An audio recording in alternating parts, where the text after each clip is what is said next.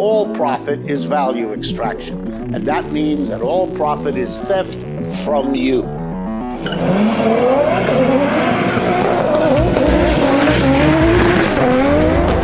Corporate America is on welfare, and, and they we got to get them off welfare.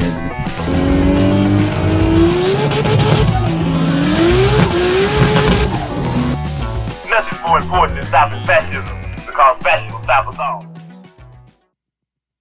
Hi, welcome to Cars and Comrades. This is Bryant with a little introduction before we start the episode. Uh, sorry, we're we're a little bit late on our usual schedule, um, but it's for a good reason. We recorded this collaboration episode with the Turn Leftist podcast. Uh, so thanks to them for re- reaching out to us and um, arranging this, and especially for editing this episode because I didn't want to do that. Um, but uh, yeah, we had a good time talking with them. Uh, spent a couple hours talking about Walter Reuther. Um, and uh, thanks to Connor for researching this episode. Um, so, and by the way, a couple times um, Connor mentions that uh, something will be covered in part two. It might be more like part three or four. We're still kind of working on this. Um, so, uh, there's there's a lot to the story. You know, we want to be thorough. So I don't know. We're, we're still working on this. Uh, we'll we'll let you know uh, what's going on. And this particular episode was recorded about a month ago. Uh, so some of our references might be a little bit dated, and our project car updates are going to be out of order from you know the previous episode that just came out. Um, so thanks to Turn Leftist for uh, providing the the full uh, length episode to post on our feed. Um, normally they cut out the the chat section in the beginning, sort of cold open part, uh, and save that for their Patreon feed. But this is the the full two hours and change. Um, but if you want to skip to where we're talking about Walter Reuther, uh, that's around the 40 minute mark on this this episode. Um, or you can go download the the podcast off of the uh, Turn Leftist uh, main feed. And I would encourage you to subscribe if you haven't already. Um, they put out some good content about all kinds of different, you know, socialist, leftist, uh, communist, different subjects, a lot of history and other other good stuff. Um, so if you're coming here from the Turn Leftist, uh, thanks, welcome. Uh, thanks for checking us out. Um, so this podcast is, uh, you know, mostly about car culture and left wing politics. Uh, but you know, there's a little bit of a fuzziness uh, on there, and uh, you know, so we we go a little bit further afield from the main topic, go on some tangents sometimes. We've been doing this for a few months, um, and we have about 29 episodes. if you want to go check them out talk about all kinds of different things uh, mopeds, trains, uh, vans, racing vans, drag racing, everything, you know, car related, labor, uh, of course, unions. Um, I also wanted to uh, thank the Denver chapter of the Communist Party USA for throwing a fun Halloween party. Um, one of the people there was telling me about a podcast that their comrade does. Um, I think it was called Illuminati chat attack. At least that's what I wrote down while I was intoxicated. Uh, but I can't find that podcast. Um, so if you're listening and you know what I'm talking about, please write in and tell me the name of that podcast so I can listen to it. All right, uh, on to the episode.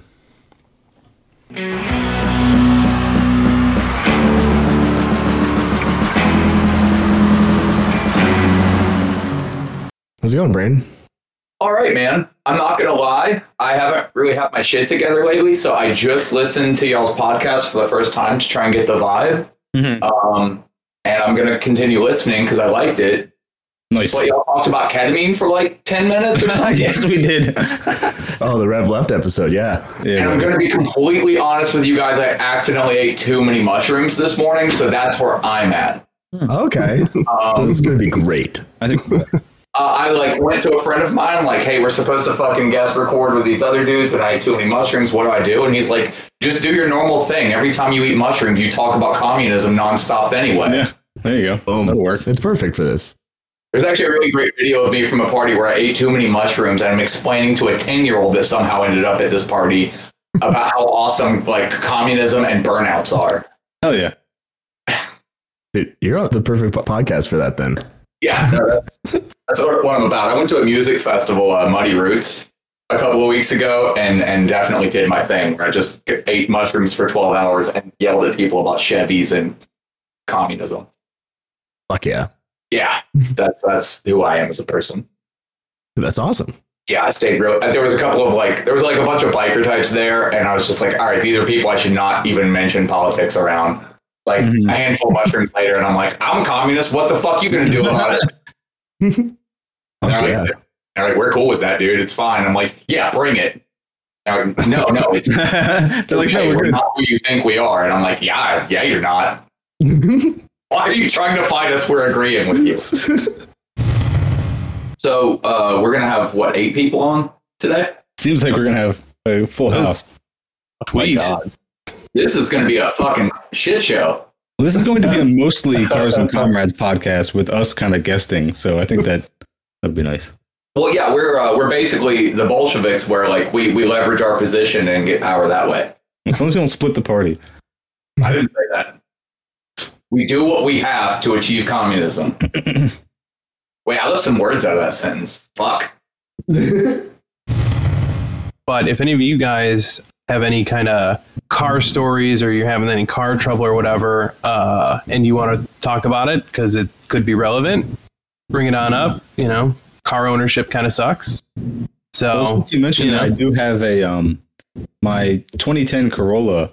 Um, I haven't used it in a couple weeks, I just haven't needed to. And then I went to start it up the other day, and it just won't start. And it, it tries. And then my father-in-law had him like knock on the gas tank with a hammer, and that actually got closer than anything. Um, What's what you're supposed to? Uh, the the old trick was uh, when you use the hammer, it's you're hitting the starter to shake loose the the like brushes inside. well, what but it sounds like your starter's was we- going.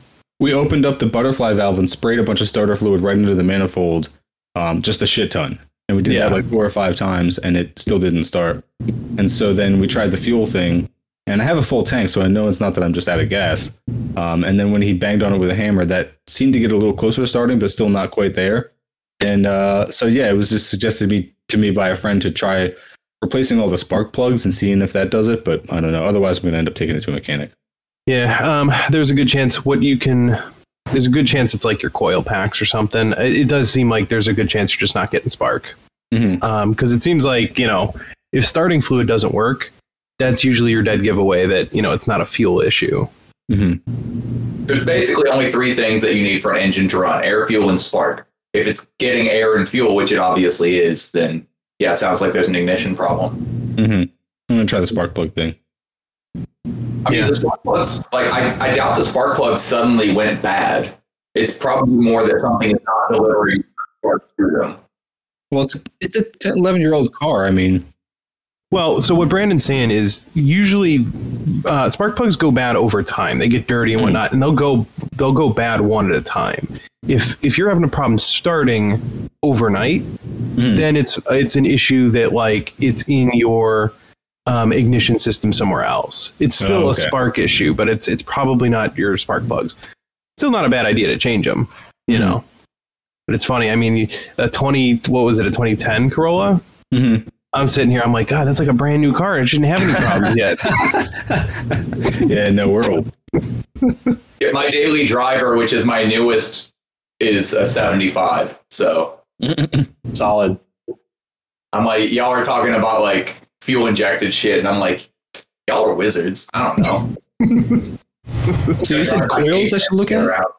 What's that? yeah. So the um, they'll they'll sit right on top of each spark plug. Um, Mhm. I'm assuming it's, I'm pretty sure all the Corollas were four cylinders, so it'll be right on the top, right where the spark plug goes down. At the top, there's like a little coil pack, and that's Mhm. basically the piece that gets the signal from the computer to actually send a, a you know a current through the spark plug.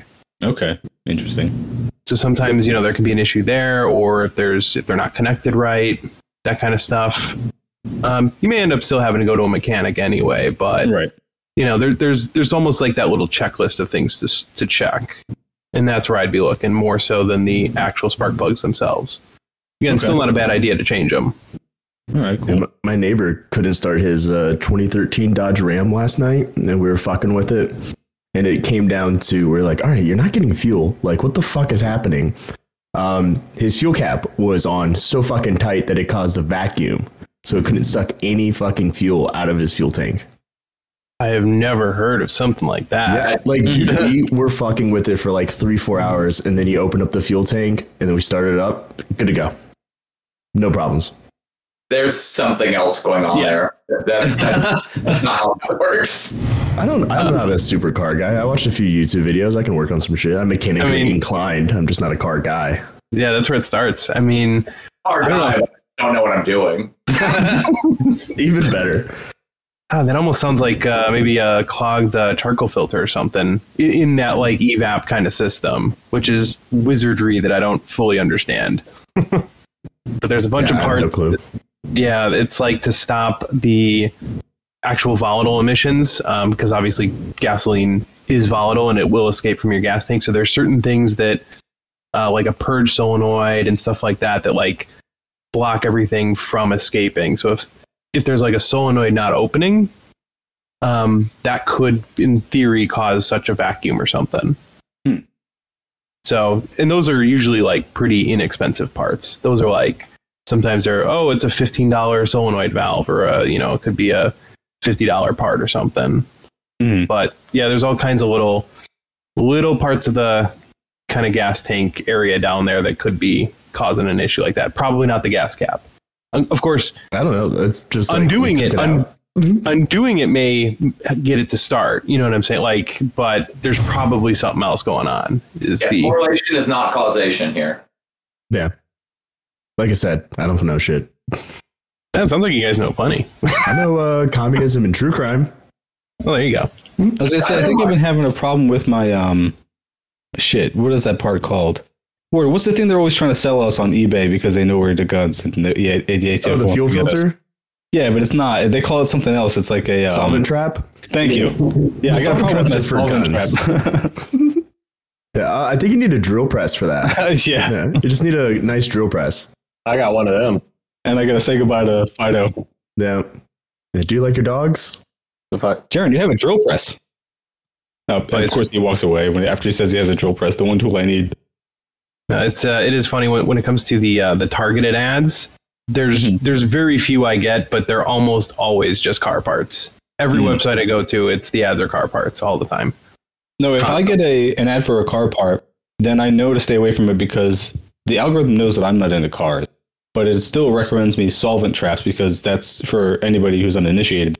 That's basically like the unlicensed, very illegal, like a felony that will get your dogs killed in a minute. Okay, this is a, Um, this is parody satire for any for any feds that may be listening. I, I definitely don't own one. I will never own one. I'm not that stupid. Um, but if you if you look at like any kind of you know cheap ass scopes or anything on eBay or whatever, then you're going to get ads for a solvent trap, which is like if you just drill a hole through a bunch of these washers in this tube, then you now have a you know very illegal thing that you could put on your gun and uh, make it a lot quieter. Let's say. And um, I don't recommend anybody do it because, like I said, your dogs will be killed by the ATF. Like Can't in, you in minutes flat. so you're, you're saying don't buy anything from Wish.com for your firearm. Probably not. No. Well, I mean, you could buy grips, like you know, all the cheap stuff, the plastic stuff. in Pennsylvania, I'm pretty sure that you can legally own suppressors now without like getting like the tax stamp and all that shit. Maybe That it's I'd be very surprised to hear. I mean, as far as I know, you still have to get the tax stamp, but it's still it definitely is easier in Pennsylvania than most other states because Pennsylvania is Yeah. like pretty good. like, I- I, I like you can make your own though. You still have to pay like Oh yeah, so like how is the how is the the catch can thing? Like technically that would just be you buying a thing and then making a suppressor out of it. Very well, okay, so very true. But what you have to do is the where the the law comes in is that you can have all the parts. You can buy that solvent trap off of Wish, no problem, get it shipped to your door.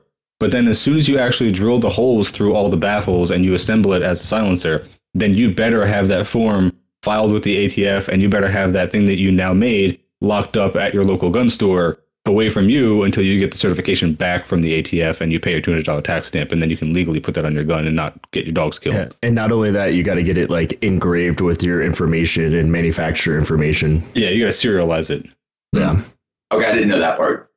It's like you could take a bandsaw to a barrel and make an SBR pretty easily, but it's an unregistered SBR at that point. Yeah, but don't. No, don't do that. I'm not recommending. I'm just saying it's the same thing. Does anyone else feel like Zach sounds like he's a thousand feet away underwater? Yes. Oh yes. Well, I don't fucking know. I'm just gonna turn the mic down, and maybe that'll Um, change it. This one good? Oh yes, that's great. Okay. I am Brandon Danger. Hell yeah. Yes. I'm, I'm Zuko Zach because I started this Discord account to record uh, a parody version of Avatar: The Last Airbender. Solid. And I played, I played Zuko. So that's it was like six years ago, and I was just like, ah, I got one. I'm not making a new one. I don't know what Zuko is. Zuko is Uh, a case study for abolition, is what Zuko is. exactly right. yeah, he's the best uh, redemption arc in all of TV history, and he was on a children's television show on Nickelodeon like ten years ago. Yeah, real mixed bag that character. Wait, am I the only one who has no clue what is going on right now? Yeah, I don't know anything about it. I Zuko. also don't know. I don't know shit about Last Airbender. It's a good ass show. It is very, very worth your time if you ever want to watch it. Yeah, see, we don't. We we um we. I think we tried when we first started to like use sort of a hand raising kind of setup, and it just never worked. We just blurt out whatever, and it mostly works. I mean, once the drinks start flowing, it's all it's no holds barred. We did like a Stalinist approach where like we just let everything go wild and then remove it all in post production. Mass purge. that is actually pretty accurate. That is how I do it. Um, did you guys want to do any more car stuff now that we got Bryant with us? Welcome back, Bryant. Yeah, thanks for inviting us on here. Yeah, thanks for coming on. Yeah, I think we'll probably do our quick car updates. Keep it short, and then we'll get started on the uh, the main story here. So I don't know. Let's go. Uh, let's go alphabetical. So Brandon. Yeah. I feel targeted. Uh, I started putting my motor back together this week uh, to find that there's damage on the mating surface of my heads. Oh, God. Not not like damage. It's like weird galling. Literally, if I had a Bridgeport on hand, I would have it fixed in like two or three hours. But I don't anymore. So You, you mean a, a milling machine or a Wankel rotary engine with a Bridgeport? I don't get the joke. Never mind. don't worry about it. A Bridgeport wouldn't cut it, but a Bridgeport might. I need a milling machine to resurface my heads, and I don't Yeah. have one. So I, I get to spend the next week like finding a machine shop that has a turnaround time of like two or three days. That'll be fun. I just get a, a, a fairly flat uh, concrete surface and a bunch of sandpaper and just wiggle it back and forth. I've seen it done at LeMons events. So you gotta lube it up though, so spray that down with some WD forty. exactly, yeah, yeah, some light oil, something like that. Dude, if, if no machine shop tells me that they can get me turned around by the end of the week, I'm flat filing that fucker. Yeah, It's an eight to one compression motor. I'm just trying to get the fucking thing back together. Yeah, he'll be fine. Yeah. Even a buddy of mine who like he's a hack, but he knows when to be a hack and when not to be. He was just like, "Do you have any like Scotch Brite pads for your die grinder?" And I'm like, "Oh my god." I'm most upset about that suggestion because it just confirms what I was already considering doing myself. You're supposed to talk me out of shit like this, man. I encourage it. Dude, at this point, I'm like, fuck it. I just need to get this motor back together so that I can blow it up and put an LS in the fucking car.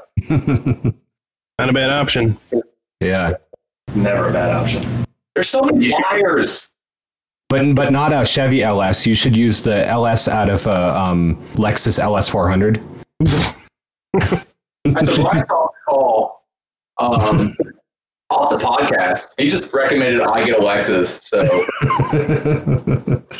uh, so I have now officially decided that uh, Brian's a trot. He's gone. He's out. So yeah, L- Lexus uh, is a revisionary or whatever. I don't know. The, in the lexicon of the Cars and Comrades podcast, I fucking hate Lexus drivers and just the whole brand. Like I've never seen a Lexus that had functioning turn signals. I can't I can't deal with getting like my Lexus level of angry while I'm on this many mushrooms. We're gonna have to I guess I missed the uh, the intoxicants uh, section of the. Yeah, there was a whole lead in that you missed where I accidentally ate mushrooms this morning. Damn. well, this will be interesting. We're well put together. We're, we're a real podcast. I've, I've been having a lot of friends comment on how weird it is that I so don't have my shit together, considering how well my shit is together. Yeah, you're you're faking it pretty well. The balance. Like all my cars and my house are paid off, and I make really good money, but I'm also just randomly eating too many mushrooms to record a podcast on a Sunday afternoon. That's the time to do it, though. But I was only ate the mushrooms to fight off the hangover I was dealing with. Well, shit. I'm a little hangover. I wish I had some mushrooms. I got, Does that help? I got a bunch of them over here, buddy. Which officially that's parody. I don't. Yeah, they're uh, shiitake mushrooms, right? Yeah.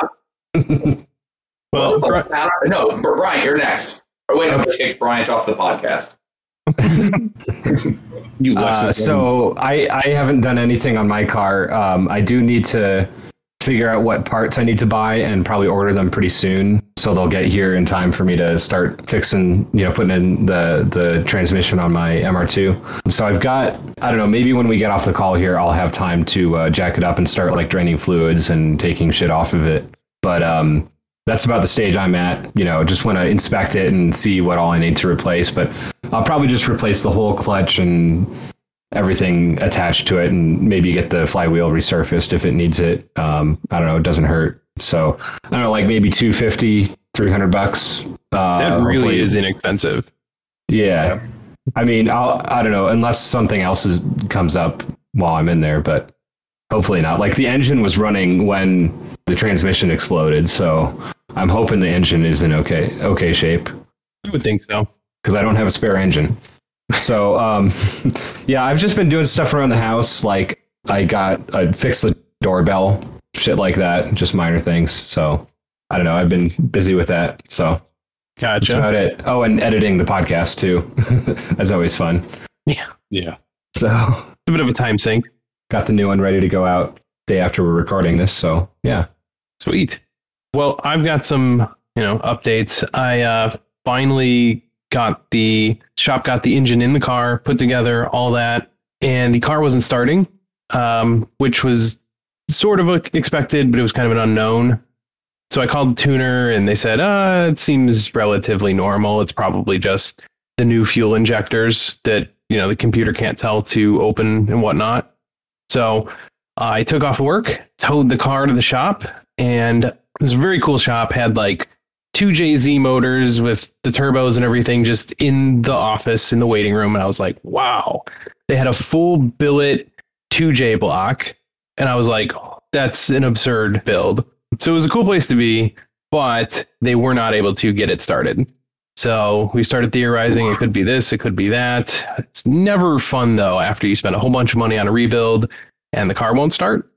Um, it was cranking though. It seemed like it was in time or relatively close. So, you know, we messed around with it, checked a few things, thought maybe the injector harnesses were flipped, maybe, you know, the the coil packs were plugged in in the wrong order or something. So they checked a bunch of stuff, couldn't figure it out. So we had it towed back to the other shop. And, you know, my guy's looking it over. He pulls off the covers to look at the timing chain. And then he, he even looked at the flywheel because the tuners thought maybe the flywheel was installed wrong, which would seem impossible normally because there's almost always only one way it can go. But, you know, we're willing to consider anything. So he's looking and he's looking and he tests the resistance across the injectors. They're fine. He tests to see if there's power coming from the actual Nissan harness connectors. There's a signal. So he's like, okay, there's no problem here. But then he decided to check the adapter that connects the injector to the actual harness because apparently they don't just plug right in. And the pins were actually too big.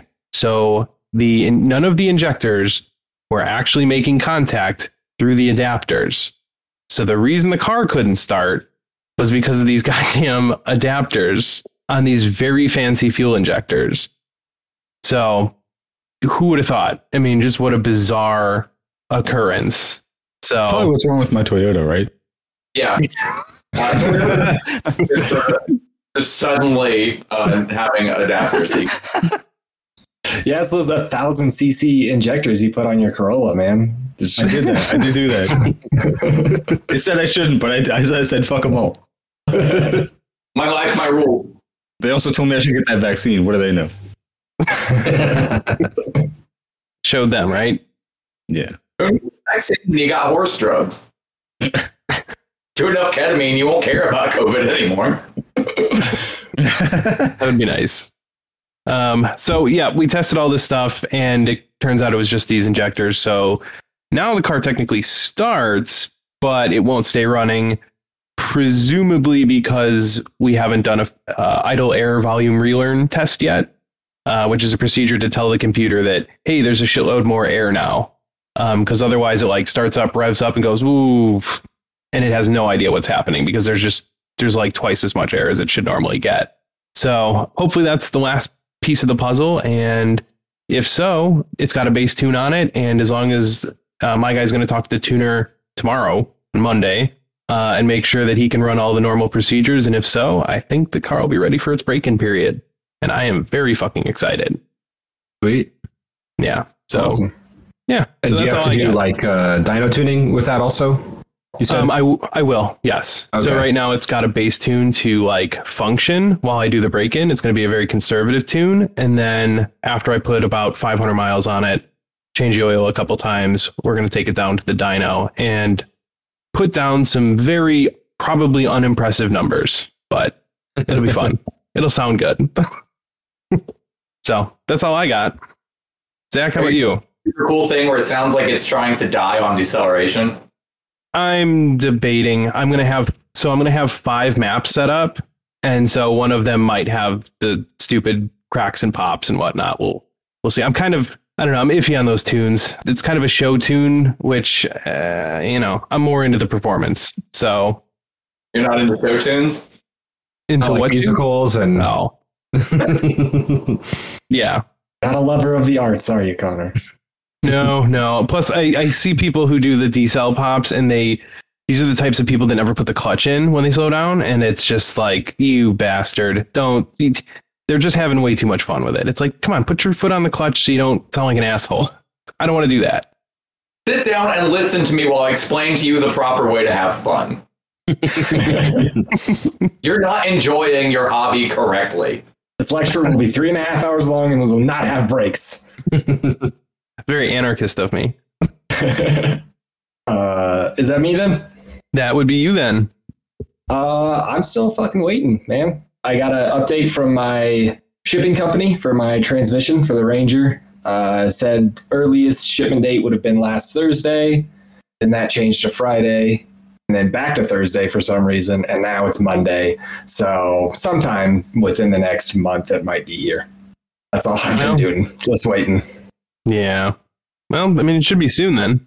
It should be. We'll see. It's just, uh, you know, freight times have been insane recently, so I don't have high hopes for Monday. But I'm hoping before next weekend. That would be awesome because it's already been down for so long. Where Where is the trans again? It's coming from Florida, so I have no idea where it is right now. The shipping, I, it's going through Estes uh, Freight. They don't. I heard there was another ship that got stuck in the uh, Suez Canal. That's probably why. Yeah, I think that definitely uh, affected stuff coming out of Florida. They Just need to stop sending such thick boats through there. Also, because of the Evergrande situation, I know it's a totally different thing entirely, but it's some way related. I'm sure. I mean, you have to blame China. Yeah. Yeah, yeah, they have to scapegoat for something. I don't know how, but it's probably China's fault. Yeah, always. Yeah. They'll always find a way. Yeah, if it's not China, it's Russia. Yep. Actually, what was the ship that got um, stuck in the Suez? Was it an Evergreen? Yeah. Yes. Because I, I just have a feeling like somebody, like some Marjorie Taylor Greene character, will somehow tie Evergrande to Evergreen in some way, just not realizing the difference whatsoever. Yeah, that's if she's not recording another dumbass fucking commercial where she shoots a fucking Prius with socialism painted on the side. I mean, okay, look, I'm, I'm going to go out on a I limb here. entered, I entered the contest. Okay. Of course. I entered, Why yeah. would you not? I want a 50 cal. Yeah. Yes. oh, I want a 50 cal. But like, I've not been on the, this moral plane for like a few weeks. Like, what contest are we talking about? Okay, so Margie Taylor Greene did two cool things in the past like two weeks. She has a contest to win a 50 cal rifle. Like if you guys, if you've ever seen the Hurt Locker and you saw that rifle that Jeremy Renner was using to like literally shoot people through cinder blocks, uh, that's that one. You know, one of the cartridges is like it's like a marital aid. It's like fucking huge. It's like you, you would see one on OnlyFans. Like they're enormous. Assuming we're talking about a Barrett. Yes, it's a Barrett. It's a Barrett 50 Yeah. cal. So Yeah, you can win so- one of those. That compared to that. Thank you, Ward. Appreciate it. I like that you just had those on hand. That's always a good thing. He just keeps them around for reasons, you know. But um, so not only did she do that, she had she had this contest where you know her commercial. She's shooting a Prius with one of those Barrett 50 cals, and it blows up because she also loaded the thing up with tannerite and spray painted socialism on the side because nothing you know says socialism like a capitalist made car in a capitalist country that is paying lip service to environmental regulation and staving off the collapse, but not really. But then the other thing that she did was that she held some kind of uh, speech on the floor of the Senate or Congress or whatever she does, and was Oh, just the showing memes. And it's just like, all right, she's kind of winning me over. Like I almost, you know, I, I can understand the leftist alt right pipeline. I guess you know, you see somebody like Marjorie Taylor Greene looking at us how does she looks, you know, posting memes on Congress and shooting things with a Barrett 50 cal. It's like I'm kind of I'm going fast. I'm sorry, guys, I can't lie. Like what can I say? I don't know. Is that pipeline real? I hope No, of not. course not. Oh, I, I'm shocked all the time by all kinds of things. No, I do think it's actually funny. It's something that I could just go on a rant about. I'm not going to, but like the amount of tiptoeing Oh, that yeah, everyone on the left does. bad. What's that? I just broke my fucking toe. What? What happened? We got tiny toes in the house. Dude, I, when I got up, I sat back down. I'm like, my toe feels a little weird, and then it's bending in a different direction than the other toe. Well, bend it back. Put it back in the right direction. No, seriously, I did that with my finger once. I never went to the doctor. You're fine. It doesn't hurt, but I can't feel the toe at all anymore. Yeah, you should bend it back. Uh, the sooner the better. Yeah, DIY healthcare. No, it's it's in a direction, but I can bend it in a direction it shouldn't go. Oh. Uh, I mean, if you need to get off the call and like go to the hospital or something, I, we won't feel any, or think any less of you. You know. Achievement unlocked is what was he's just saying. ended in like it was just like he was on way too many mushrooms and he had to leave early. I'm not on enough mushrooms that this should just not hurt. This okay? You know what? I'm derailing this. This is freaking me out a little bit. I'm gonna stop focusing on my toes. No, you're good. I mean, keep an eye on it. If it turns purple and falls off, you know, that's a that's a sign that you might need to go to the hospital or something. Oh, that's not free amputation. right now because I quit my job. That's going to be another tally on the Victims of Communism Memorial Foundation. Yep. Oh yeah, I'm sorry for derailing this. This is just like legitimately freaking me out right now. No, that's it. I was just talking about how hot Marjorie Taylor Greene is. No, no rush. We got all day. I don't think she's that hot. No, she's not at all, dude. I'm, it's, it's called jokes. I do this from time to time. I know I'm the serious guy, but we have guests. Like, I mean, she's hot for a horse, I guess. Wow.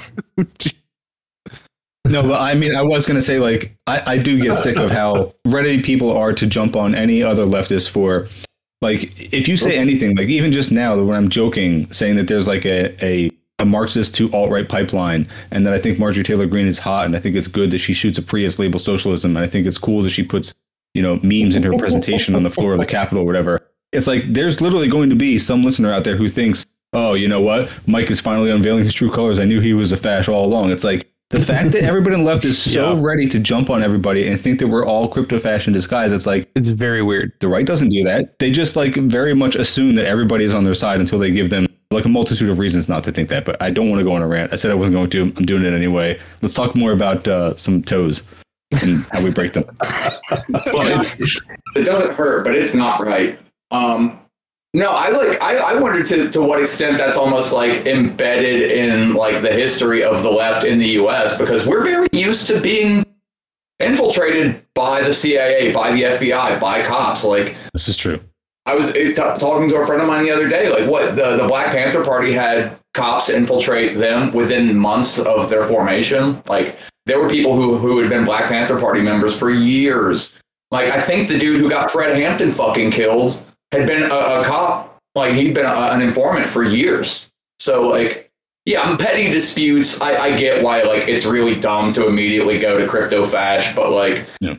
If you have done your reading, you kind of always have to be a little bit like, well, but are they? yeah, yeah. And you know, I don't know a whole lot about this, but I have heard that like a whole lot of uh, trots turned into neocons back in the day. Like I don't know what the actual you know mechanism of that was. If it was just like opposition to the Soviet Union, and they're like, well, might as well get aboard this whole Reagan thing. But uh, It kind of makes Yeah. sense because I feel like a lot of hippies turned into boomer neocons, and Trotsky's are Yeah, sort of right. like hippies of Marxism. So it kind of makes sense, like in a way. The hippies were always destined to be fucking fascists. Uh, there was never an alternative to that. One of the earliest presidents of CPUSA uh, was he went to jail because of his uh, communist affiliations like a couple of times. And then there was a schism when he got out. And I keep wanting to say Earl Browder, but I don't think it actually was Earl Browder. No, he was the patriotism guy. I only know about that because of the recent Rev Left Red Menace episodes about him. Oh, I, I didn't even know they, they had done that, so I will have to check that out. But one one of the early leaders of CPUSA like did become one of the like key anti-communists later on after he basically like the party abandoned him after he got out of jail.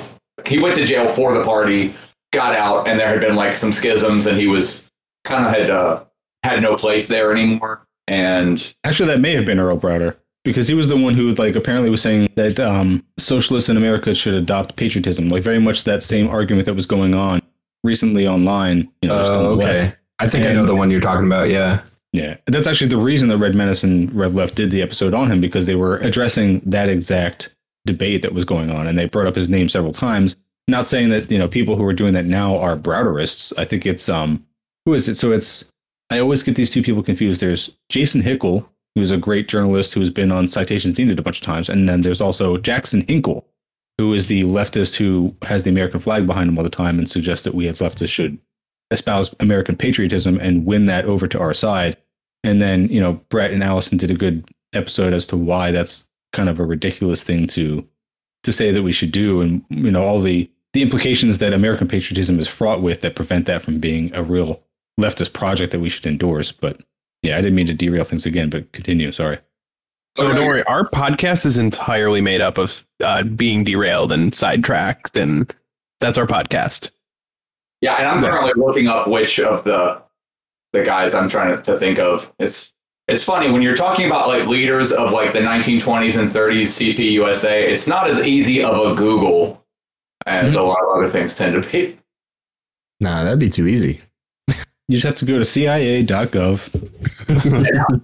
now I'm like trying to do legitimate like actual research while one of my toes is pointing in the wrong direction and I'm high as fuck. You should probably just like straighten the toe. I think nothing bad will happen if you just straighten the toe. Like I said, it's pointing in the right direction, but I'm able to move it in a direction that the other two, toe won't move.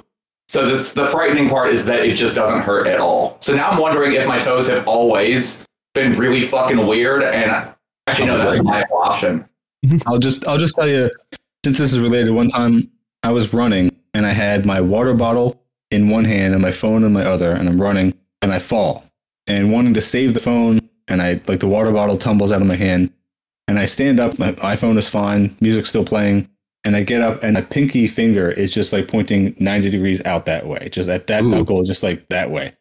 And I didn't know what to do with it. And I'm like, I got to take my kids to the zoo in like an hour. I'm not going to the hospital and ruining like the whole day. Like, and so I just like pulled on it and straightened it.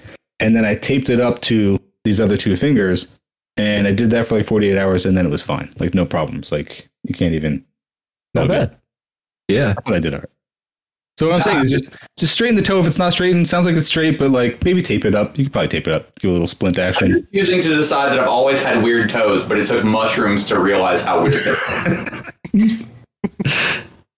It's the Futurama episode. It's like, No, no, okay. Yeah, I, was, I was way off. Uh, uh, not Earl Browder, dude. Benjamin Gitlow. Oh, never heard of him. He wrote like several like expose sort of uh, anti-communist things uh, after he got ousted from the party. Boo. Yeah, well, my friends don't want to play with me anymore. I actually do want to read what he wrote just out of like morbid curiosity, but Go for it. um, I, I hear that it's Oh, you mean not not now? yeah. Uh, now, if everybody would just please be quiet while I spend the next eight hours dictating uh, a historical work of anti-communism. Um, no, no, he like supposedly he wrote two.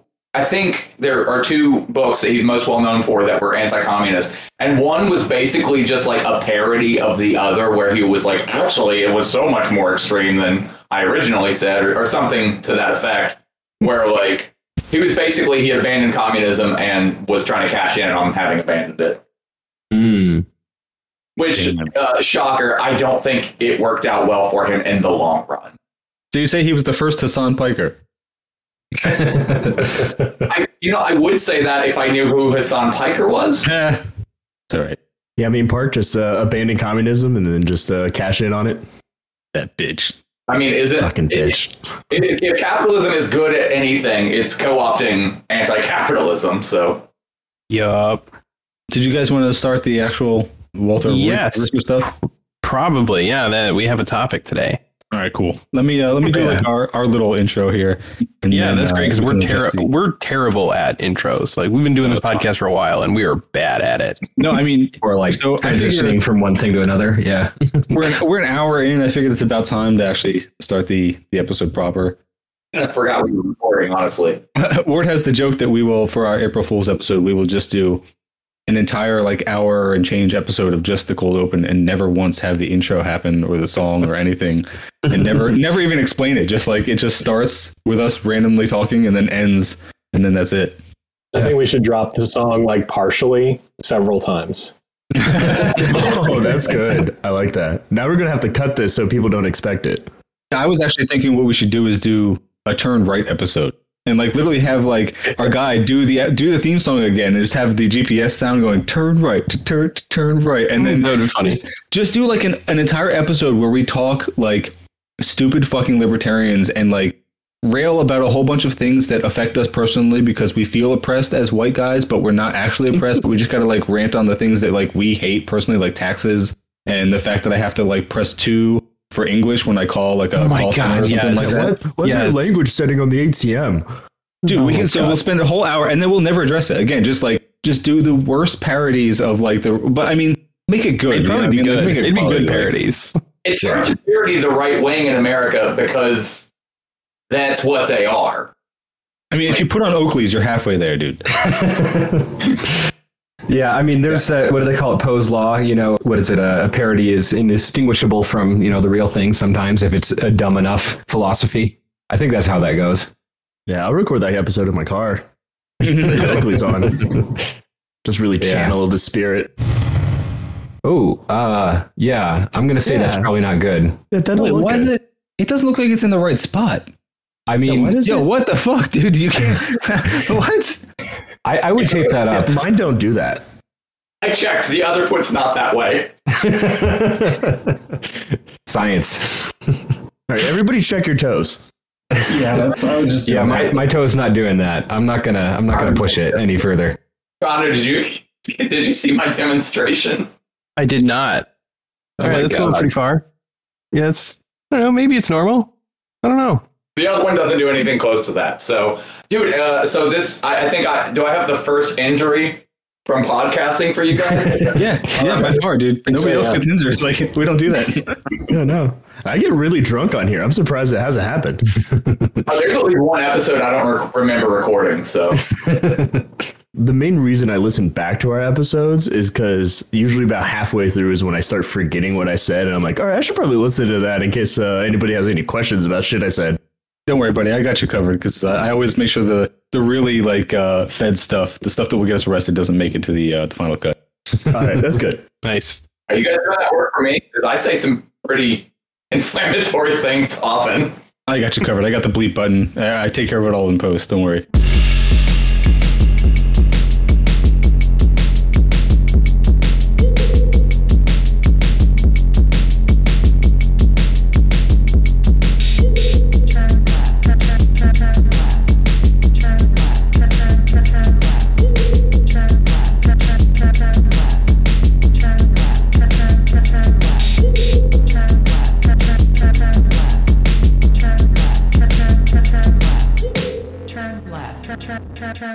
God, those communists are amazing.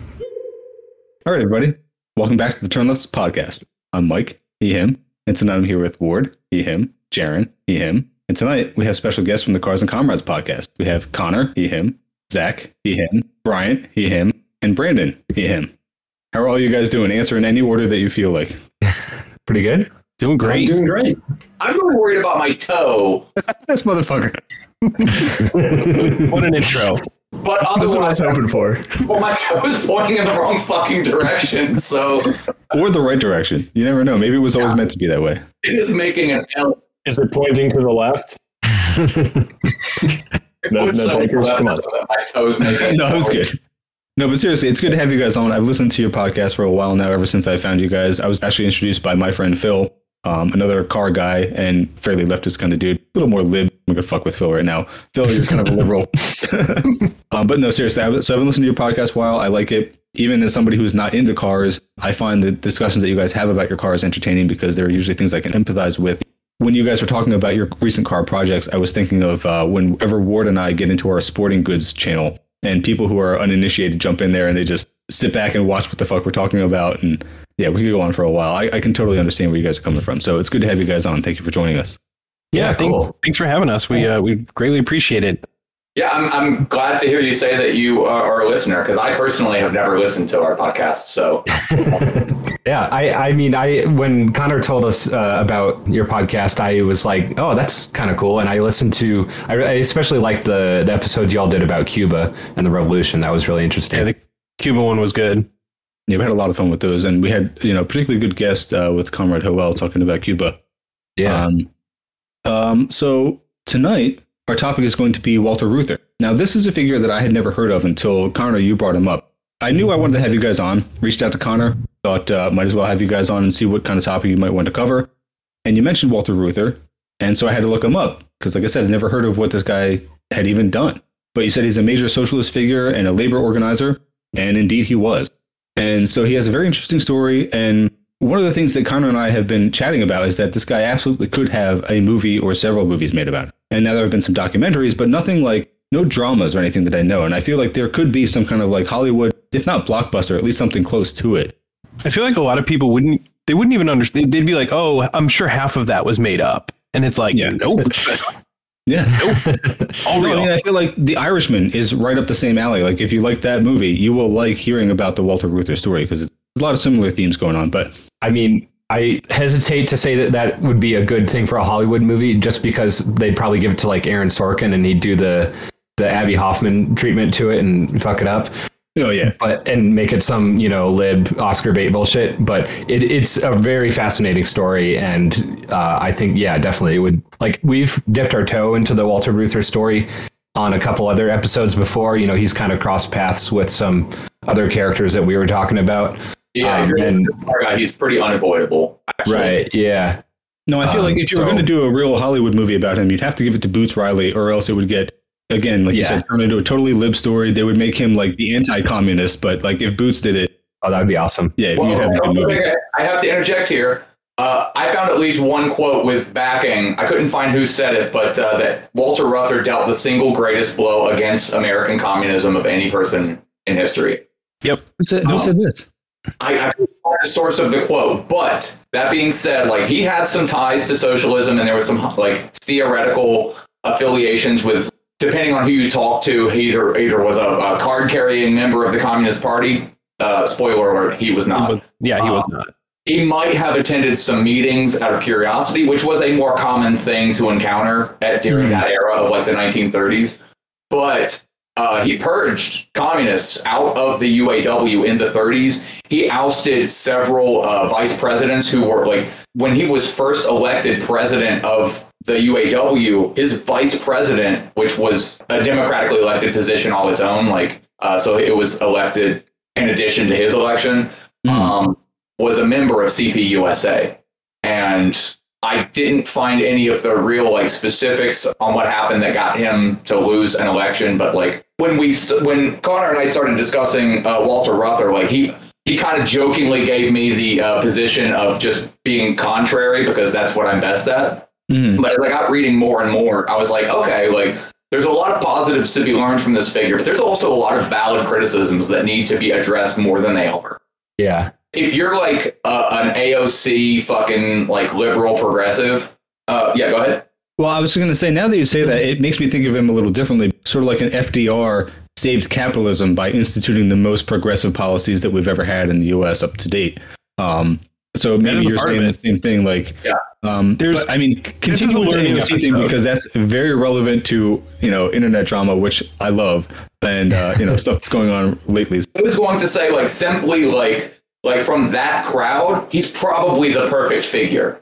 He's the labor organizing version of I don't know. I'm too high to fucking figure that out right now. he's a character that like if you're like a lib, then he was perfect. You know, he was He was essentially the AOC of the labor uh, movement in the United States, you know, from the 1930s through to the 1960s. I would not agree with that because he did actually accomplish things. Um, Sorry, Brian, did you have something real quick before we actually get started? Yeah, I mean, I was just gonna, you know, kind of what you all said. I, I was gonna say he's basically the best lib that has ever been. like, I think I was saying that in the Slack channel when we were talking about him. I mean, I, I wouldn't put him up there with uh, like maybe MLK, but he's one of the the best figures. He kind of exemplifies what the best that you can do in the liberal world order, like um, working through the system. You know, yeah, that's well put. I think. yeah. So let, And- let's just and be a lesson to all think- the libs who think that you can change the system from within and see where we are now Yeah. after figures like Walter Reuther and MLK and whoever else. If I can double back real quick, uh, I think it would be incredibly funny if like anybody made a movie about Walter Reuther as like a biopic because uh, IATSE is about to go on strike for the same shit that he was fighting for 60 and 70 years ago. Like, Yeah. um, I actually work in the film industry nowadays, so yeah, like the same stuff that he was against in the 30s and 40s, we're still fighting for. Like, not, make make no mistake, th- they will give it to you and they will take it right the fuck back. Yeah, and, pretty much. And Brandon, I think it would be really cool to see a Boots Riley uh, movie about uh, the Revolutionary uh, Union movement rather than Walter Reuther. That would be the story I want to hear. Yeah. Which uh, are you guys familiar with the Revolutionary Union movement in Detroit? That'll be part two. Part two.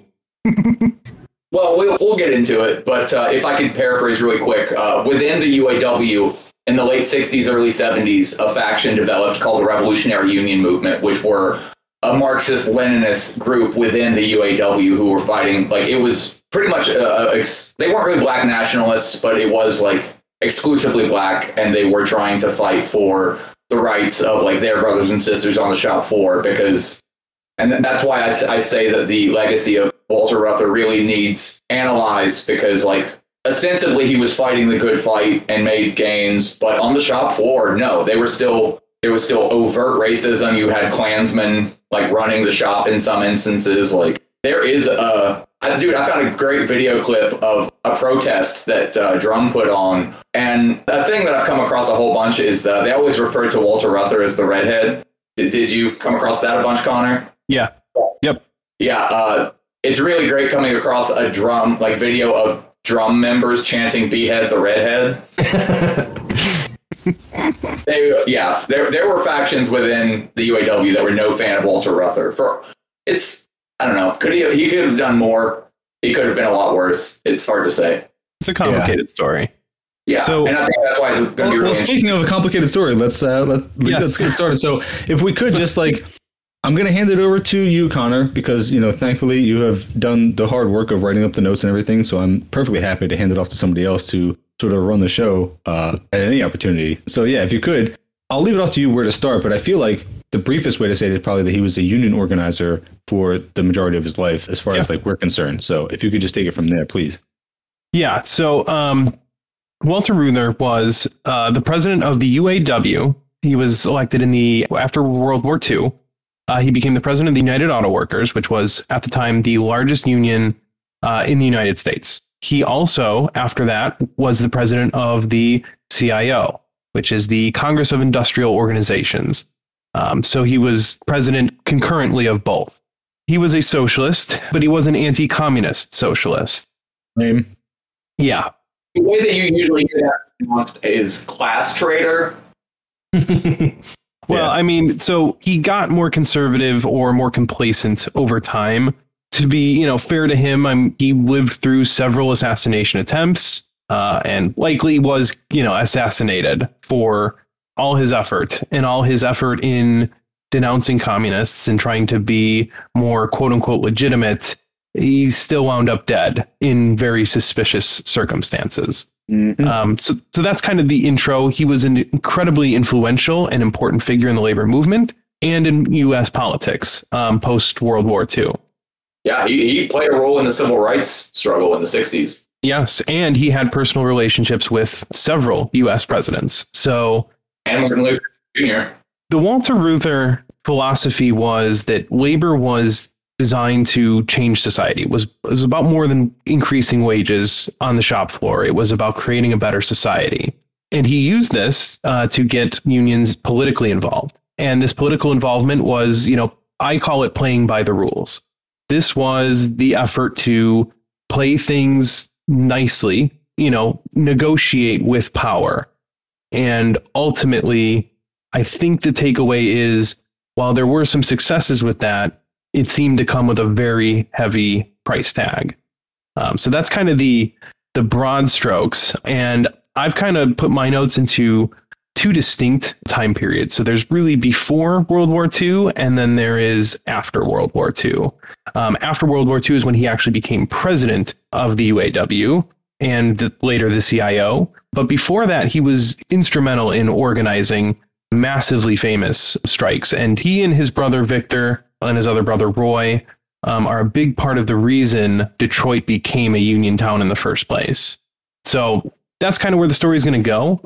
I do have some notes here for some things to think about as we go through this because I think this is an interesting story all its own, and we could tell it just straight, and I think it's a great story. I think it's better if we try and think about things as we go through the story and we try and learn what we can. So I, I kind of have like a few questions that I, I, wrote down ahead of time as I was going through my research of things that I just kind of themes that I, I, saw in the story um, that I think are valuable to think about. Although I don't know that I'm going to be able to draw any conclusions to these questions. Of course, you would maybe answer them differently depending on your ideology, but I think they're important to actually think about and engage with the story in a in a substantive way. Um, so to that end, I, I, think we should think about, you know, how, how did union power actually rise in the first place? And then why did it fall in the US? Uh, what can we learn from the shortcomings of the strategy pursued by Walter Reuther? Then how should we think about the dynamic between getting power within the capitalist system and building movements outside of the centers of power? So, you know, is, is having influence with presidents or politicians um, actually worth anything in the long run? Um, and I think that's a question that we're still trying to answer today. And we see it debated online all the time. Um, and I don't know that there is a right answer. So the next one would be um, how should we think about making compromises and giving concessions to get gains for working people? Uh, again, no, that's arguably. well, the, the problem is the reason these are questions is unions are likely our most powerful tool for the working class. The problem is the job of the union is, in fact, making those concessions. So unions themselves as a strategy kind of undermine what makes them important at the same time. It's a double-edged sword, I think. Right. Uh, and I think that's kind of what we learned from this story is there's there's pluses and minuses, but we kind of have to we have to think very critically about how we engage in these struggles. So I also have uh, how should we think about political education for union membership? Is it really better to have larger unions or more radical unions? Um, is there kind of how should we actually think about that that big tent approach versus something a little bit more ideologically pure? Um, what sorts of alternatives might exist to the political engagement we saw from unions in the 20th century? So, should we think about a separate workers' party um, or a complete refusal to engage in electoral politics? Uh, what could we do in the 21st century, assuming unions actually regain some power? Um, how should we think about the very small pivotal moments throughout history that shaped the world as we know it?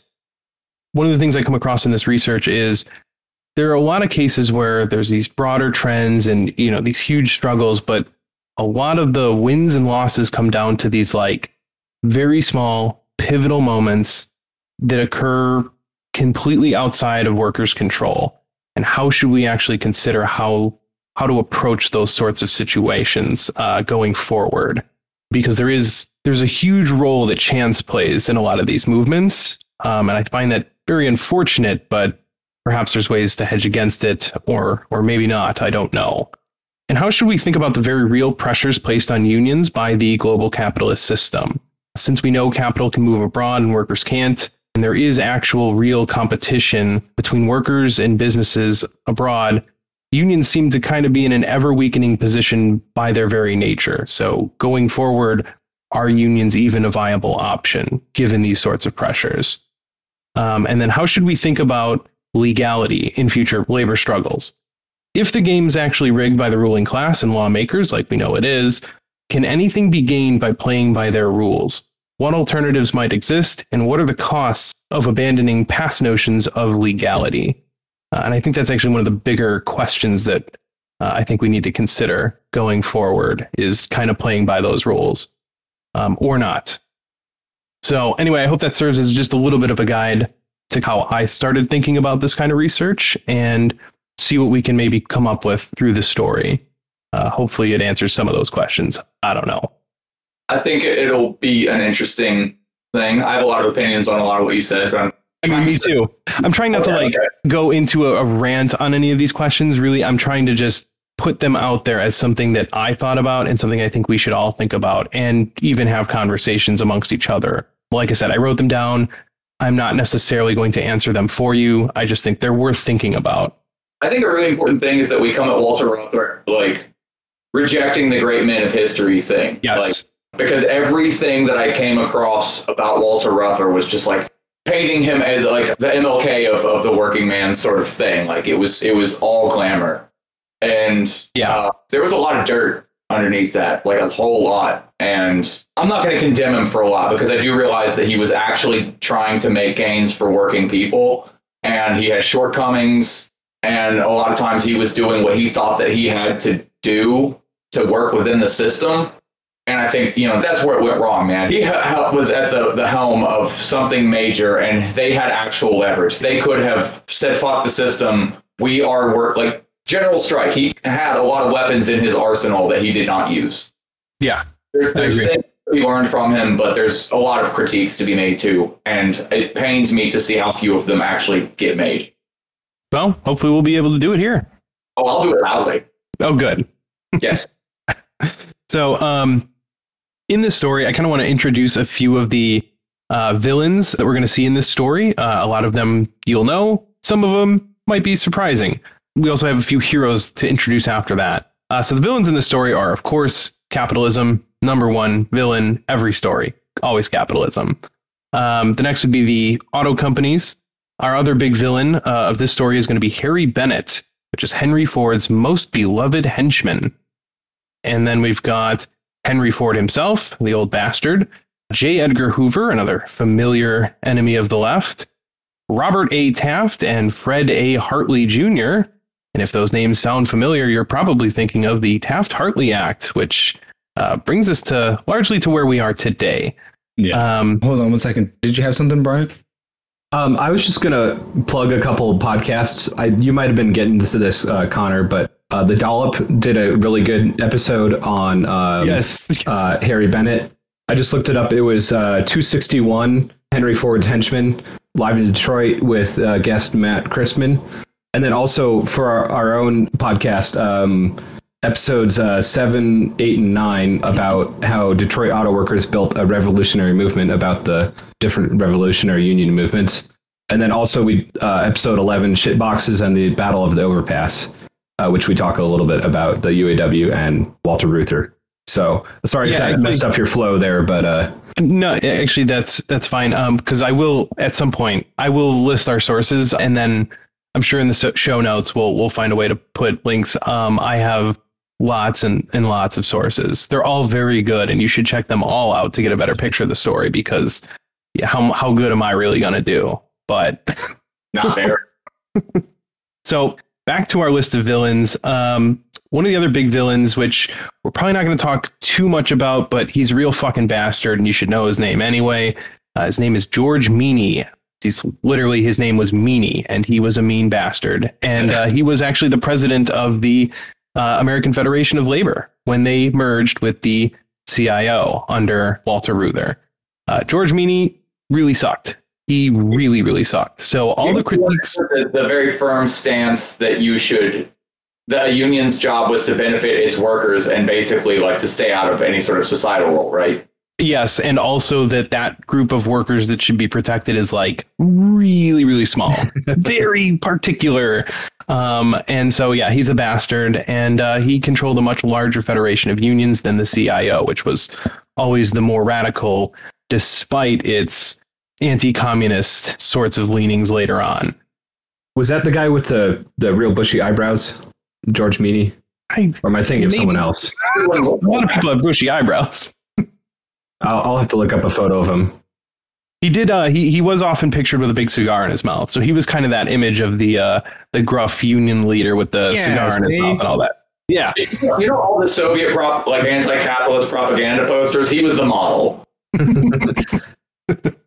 other villains we've got in this story are uh, the mob, uh, the CIA. Of course, that's got to throw that in there.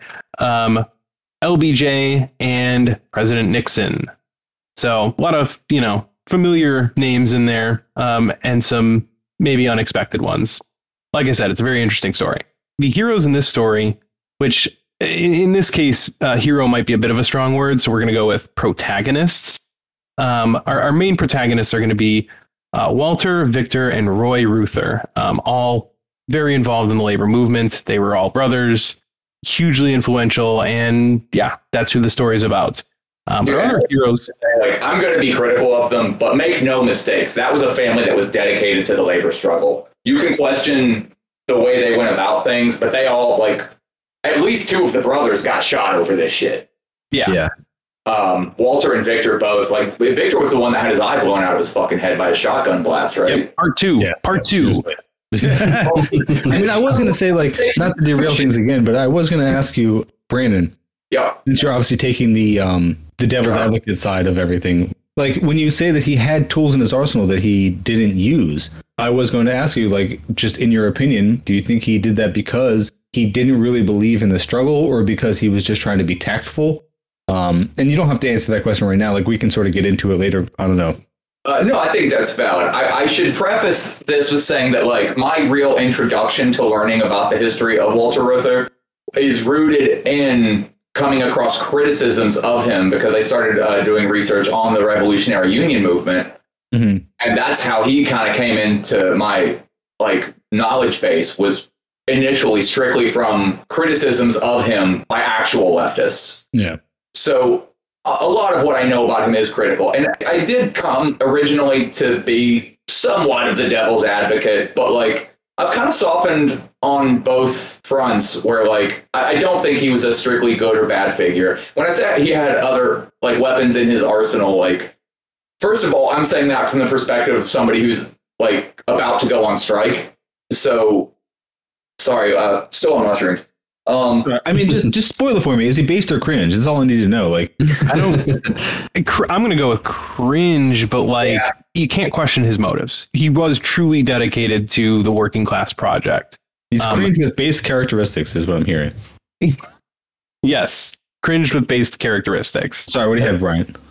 Um, I was just going to say, there's that uh, documentary um, that Connor you shared on the Slack channel. I forget the name of it. Brothers on the line. Yeah, um, there's a moment in that where they have a recording of him talking to LBJ and just totally getting cucked by LBJ.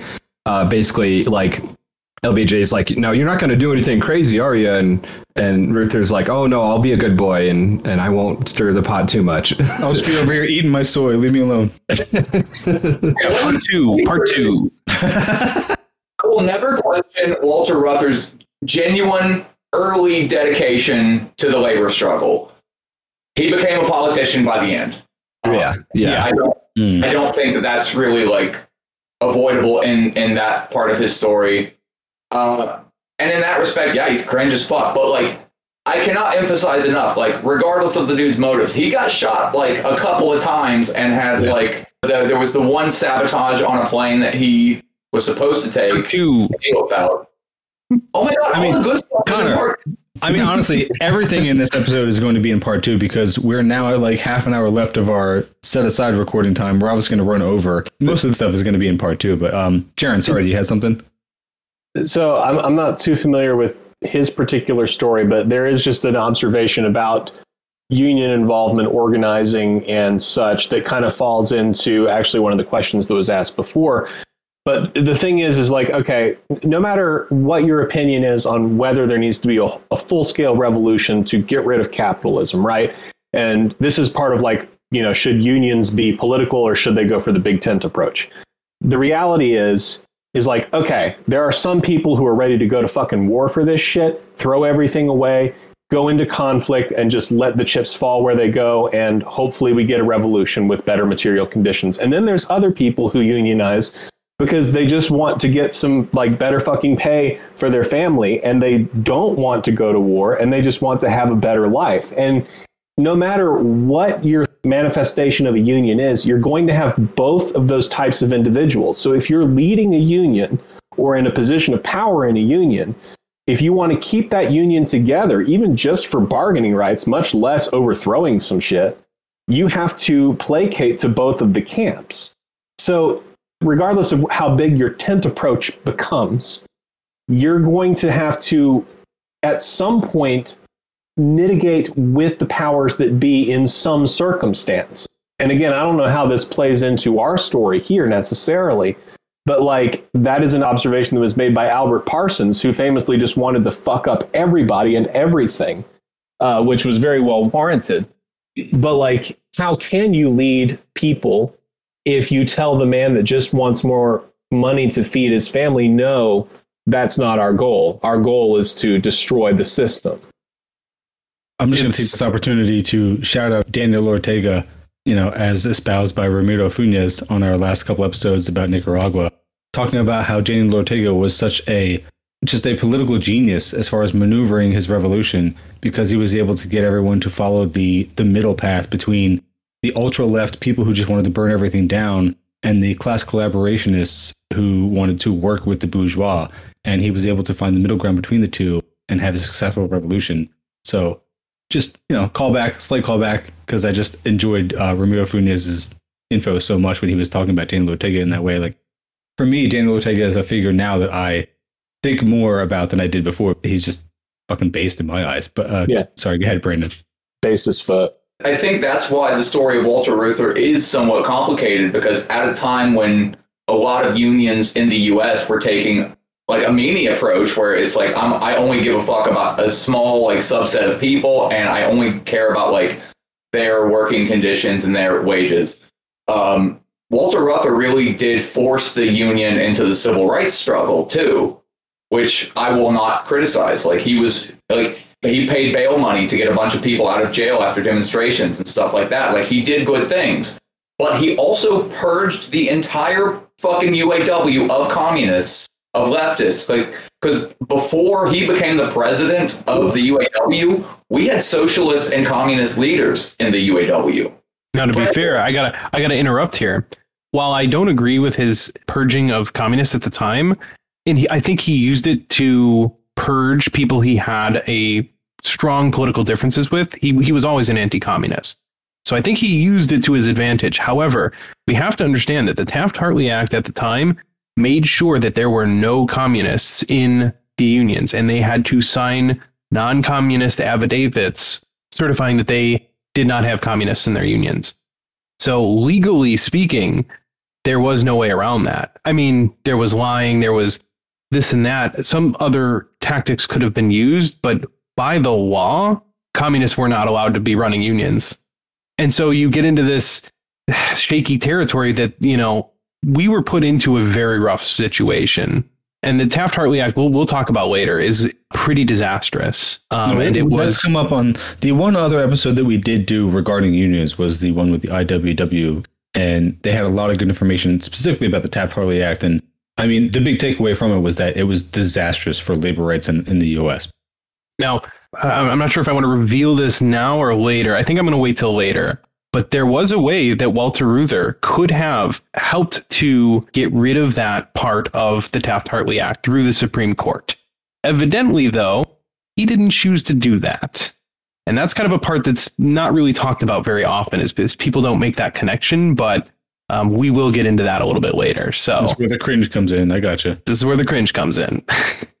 Mike, let's let's be real. Like, if he had been a genuinely effective anti-capitalist, like, no one would have heard of him. Like, we're we're pretty good about burying those fucking people and and being able to I mean, that was my first question. Like, why have I not heard of this guy before? If he's such a you know prominent labor organizer and he was such a big figure in leftist history, considering how deep into leftist history I am, and this would be why. Because it's not even that so much. That it's like an active burying. It's just like there's other things to talk about, and in a media sphere where you have to like focus on one thing or another, and everybody's attention span lasts about five minutes.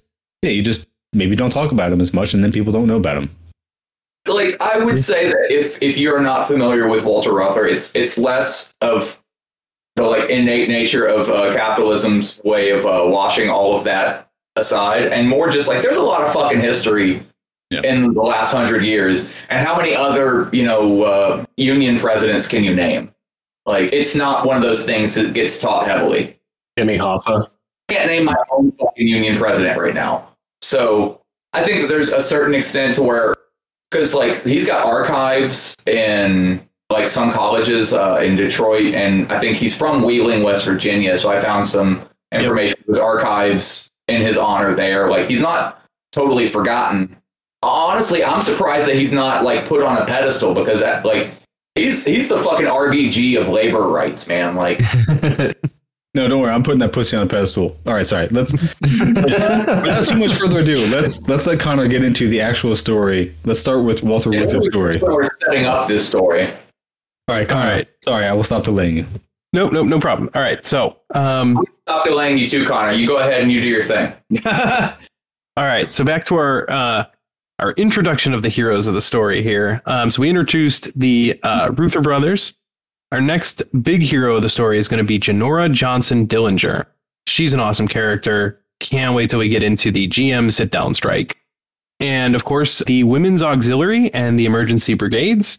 I, I did make an effort here. Um, women have a tendency to be written out of history or just, mm, you know, forgotten about. Um, in this story, the Women's Auxiliary played a huge role in the unionization efforts at the Big Three. Um, so they are incredibly important, and their tactics should absolutely be remembered for future labor struggles. Another hero we've got is uh, Catherine Gelles, and she's a hero for punching one of the Ford Service Department goons who were trying to beat up the women there. Our other hero here is going to be Stairs. Hmm? go, go ahead and tease this. Uh, I know date- this story. the- oh, do you? This the stairs are going to become relevant for April seventh, nineteen forty-seven. Yeah, I mean, you can just Um, listen to the Dollop episode for a spoiler, but it's going to take you two hours to get there, so it's not really a spoiler. So. yeah, it's not really a spoiler. Yeah. It might take you eight hours to get to it on this stream. We'll, we'll see. um, and then uh, our last hero is going to be the Dodge Revolutionary Union movement, which we've brought up a few times already. So, all right, so let's uh, let's set the scene a little bit here for uh, the story coming up. Um, by the late 1920s, the auto industry was the strongest industry in the United States. So I did, as part of this, uh, listen to a recent Rev Left episode with Professor Peter Cole from Western Illinois University, and he did talk about you know kind of the two Red Scares. So I got uh, some some valuable information. But uh, the first Red Scare after World War One and after the Bolshevik Revolution in you know Soviet Union, radicals were not uh, particularly well liked by the U.S. government at this time. So after World War One, the Wilson administration had some useful tools uh, for dealing with these radicals. They were called the Espionage and Sedition Acts. They used these laws against the IWW, anarchists, communists, and other sorts of socialists. Several hundred Wobblies were tried in federal court in 1918 under these laws, and in 1919, hundreds, potentially even thousands of radicals were deported to the Soviet Union using these laws, most famously Emma Goldman, the famous anarchist. So at this time, not a friendly atmosphere for leftists in the United States. This is during rapid, you know, industrialization for like the auto industry and some other like steel production. And radicals were kind of winning the hearts and minds of workers. So obviously, the Wilson administration was using these laws to kind of put that that sort of talk down very quickly. So not a friendly atmosphere we're going into. By by Uh, countering their their ideas with other ideas, right? yeah. It it was a healthy debate. Yeah. Yeah. Of course. I mean, like for anybody who does not know the history of union struggles, labor struggles in the history of the US, it's incredibly violent, a lot of deaths involved, a lot of like armed private security guards, the Pinkertons and everything. Just uh don't think that for any second that liberals actually want to engage in any kind of debate when it comes to workers' rights. They just want to like put you down with yeah, violence, basically. Yeah, I mean, with shit like Blair Mountain, they literally dropped bombs on uh, Yeah. union workers. Unfortunately, I think one of the takeaways from this story is that going forward in the 21st century, things are probably going to get a lot worse before they get better. You know, before we win anything, we're going to go back to strikers being killed. I think that's just capital will do what capital has done for as long as it's existed. And the reason strikers don't die today is because as of right now, unions are so weak. But get a little bit of power back and we're going to see how much those liberals really want to debate or how much the conservatives really believe in free speech.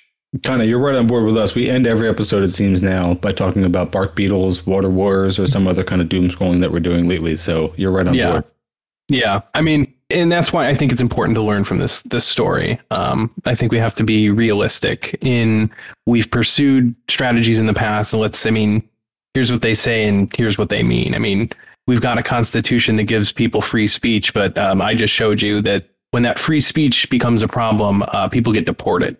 Anyway, so um, back at this time, uh, there was kind of a different philosophy for organizing workers.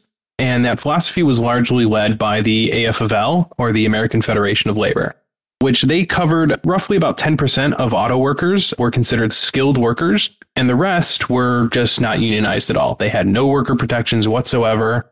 Um, and back at this time, if you were not working fast enough, you were beat. So it was just a very different time. There, there was no problem with management just beating the shit out of people. You know, they would take people out of the bathroom if they thought they were taking too long, and like they'd beat them up and they'd pull them off the toilet practically, or not even practically. Like they literally did that. There were stories of that. So, uh, yeah, Brandon. Well, Is it a problem if I take a moment to comment on how, like, the more I read about labor for the last 150 years, like in the industrialized world, how little progress we've actually made? Because yep. I feel like the story that I was presented growing up was always like, oh, back in like Victorian England, these people had to work 20 hour shifts and blah, blah, blah. And look at how far we've come because, you know, school is indoctrination. They're all about wanting you to know how much better you have it, but don't ask for more. You already have it so good. Don't ask for more. Yeah. And the more I fucking read, it's like, no, it's like miners at the turn of the century were getting murdered, and auto workers in the 50s and 60s would just get fucking murdered. Like, all of this is the story of fighting like hell, and you still end up working an 18 hour day. And I partially say that because, as I mentioned earlier, but I'm a little bit more lucid right now, like, we're about to go on strike because nobody's getting like beaten up and pulled out of the bathroom but they are being refused to go like producers are not letting people go to the bathroom to the point where like a recurring complaint that i have been coming across is bladder problems and infections and stuff like that from having to work an 18 hour shift with almost no restroom breaks Yeah, that's gross. I read an account of a woman who miscarried on set, but was asked to finish a couple of more hours before she left. Like, Yeah, that's this isn't the Horrific. 1950s, the 1930s. This isn't like freshly industrialized fucking London. This is a story from earlier this year. yeah. My union has a nine-hour turnaround rule that I've like had violated on for me on the second week on set, and our union is weak enough that people are just like, "Yeah, it happens. Just we got your back. Go take a nap in the corner." That was it. My brothers working were cool about it, but the actual union was just like, "Yeah, shit happens." Yeah. Pretty shitty. So Pretty yeah, shitty. I I know that's a tangent, but like I cannot emphasize enough that like reformist politics have failed us. Yeah. How dare No, you? agreed. You cannot go on any tangents on this podcast. I know what you guys are doing in your like little rinky dink kind of podcast over there with the Cars and Comrades thing, but here, the Turn Left podcast, we stay on fucking topic. we definitely don't break any fingers or toes. Mike's back on the bottle again. Sorry, buddy. I just came back from getting a beer. Uh, remember that like union leader that had the uh, hidden cameras like outside of his fucking house? All of them, you mean? Well, yeah. I know that, like there's like one bigger story that like came out about it. Uh, it could be Walter Reuther. J. Edgar Hoover pretty much stalked this guy for a very long time. Hated him. Yeah. Yeah, and Victor. Was it Hoover who said that Walter Reuther was a bigger threat to like U.S. democracy than the Soviet Union? Or something? No, no, it was. I think that was a senator. I think it was uh, Barry Goldwater, if I'm not mistaken. of course. Oh, God, Yeah. fuck. Didn't uh didn't Hillary Clinton campaign for him back in the day? Disgusting. Yep. No, no, Um, she would have probably, but No, she did. She did. I don't know if you're kidding. No, I'm not. I'm not joking. She did. Now I can't tell if you're kidding even more. I, God damn I'm- it! Please don't make me Google this. I mean, if you're serious, that is just shocking. Is it really? Is it that shocking? Shooketh. No, but I want it to be. I don't know. I always thought of the Clintons as so pure and clean. And now this is tainted my perception of them. Um, okay, so did Hillary Clinton work for Goldwater? This is on factcheck.org. She was a high school young Republican and a quote Goldwater girl in 1964, but swung to supporting Democrat Eugene McCarthy's girl. campaign in 1968 and George McGovern's in 1972. Nice. Holy Imagine shit. being a Goldwater girl. That's like, is That's that like the worse than like the women for Trump? It's definitely worse than the Mickey Mouse Club. Jesus Your Christ. political career supporting Barry Goldwater and fucking who? Who did you say was next? My short-term memory is still a little wonky. Well, McGovern after that, which McGovern uh, is Yeah. a little better, but Hardly. I mean, uh, I guess that can be Compared to forgiven a little bit. I was a right winger when I was young and voted for George Bush. Yeah, uh, once. get off the so- I can't. Yeah, I, I mean, it's not like uh, Clinton uh, went full communist or anything, but she did. Uh, you know, I don't know, whatever. That She still sucks. yeah, um, still all right, sucks. since since I just barged in with my new drink and derailed everything and uh, you know went on my drunken rant, Jaron, you probably have to go in a couple minutes. You want to just do your plug and then bounce if you need to? Yeah, yeah, but I'll be on for the next one when we uh, resume this story because I do want to hear the, well, not not even just the conclusion, just the, the meat of it here. But uh, yeah, my website is jaronpearlman.com, J A R O N P E A R L M A N. You can buy either one of my books there. Um, and the next one should be out this winter. But yeah, it's been nice to meet you guys. I look forward to hearing more. Yeah, yeah. Yeah, Good good to meet you, man. meet you. Thanks for joining us, man. Yeah, sorry uh, tonight we didn't really get to a whole lot. Um, yeah, definitely Mike is back on the bottle, so anything I contribute is going to get cut in post, but we'll see how that goes. No, All right, I I'll think see you you, should leave it. All right, take it easy. All right, later. All right, continue, Connor. Okay. At the um, at the AFL convention back in 1935, there was a labor leader named John L. Lewis, uh, and he was the leader of the United Mine Workers. So at the convention, he created the Committee for Industrial Organization within the AFL. So this was the early CIO, back when it was still part of the American Federation of Labor. Within a year, the AFL suspended the unions involved with the CIO, and those unions broke off then to create the Congress of Industrial Organizations. So, this is actually where the UAW first comes from. It was created as part of the CIO within the AFL. So, then there was the split uh, back in 1936. And after that, it was then the UAW as organized under the CIO. That's the guy I was thinking of with the bushy eyebrows. Oh, yes. I know that's very important. He did have very bushy eyebrows. Yes. Incredibly bushy eyebrows. Like Brezhnev levels. And so the split happened after the Wagner Act was signed in 1935, which was the act that essentially gave unions the right to essentially exist in a legal sort of framework. Uh, and it gave the workers the right to collectively bargain. The new CIO wanted to organize all workers regardless of you know gender race or skill level so this was that different sort of approach to union organizing like the afl wanted to remain with only skilled workers and frankly white workers and men at that the cio wanted to take a much broader approach so the wagner act is actually the national labor relations act of 1935 and it created the NLRB that we're so familiar with, and it codified unions into a legal structure. So the CIO was focused on unionizing auto and steel workers at the time, because those were pretty much the largest growing industries, and they had a lot of unskilled workers and really, really horrific conditions. You know, they were brutal to workers. They literally beat their workers. Workers would die, lose fingers, limbs in the machinery all the time. Um, they break their pinky toes. also, weirdly, a problem that my union is still having as of this year. Great. Wonderful. Yeah, like uh, we keep having people falling asleep driving home from like their 30th consecutive 18 hour shift and they fall asleep at the wheel and crash. Ugh. So like Yeah. they're not literally being beaten, but like basically exporting the violence to just after work. Yeah. Yep. Yeah, been there. Not fun. Not fun. I think like somehow I'm radicalizing myself on air right now. Yeah, all you got to do is like think about it more, and you're just like, yeah, I'm way more radical now. Yeah, shit I mean, yeah, I can't wait to reminisce about my like days when I was a more conservative like Stalinist. I don't think you know what those words mean.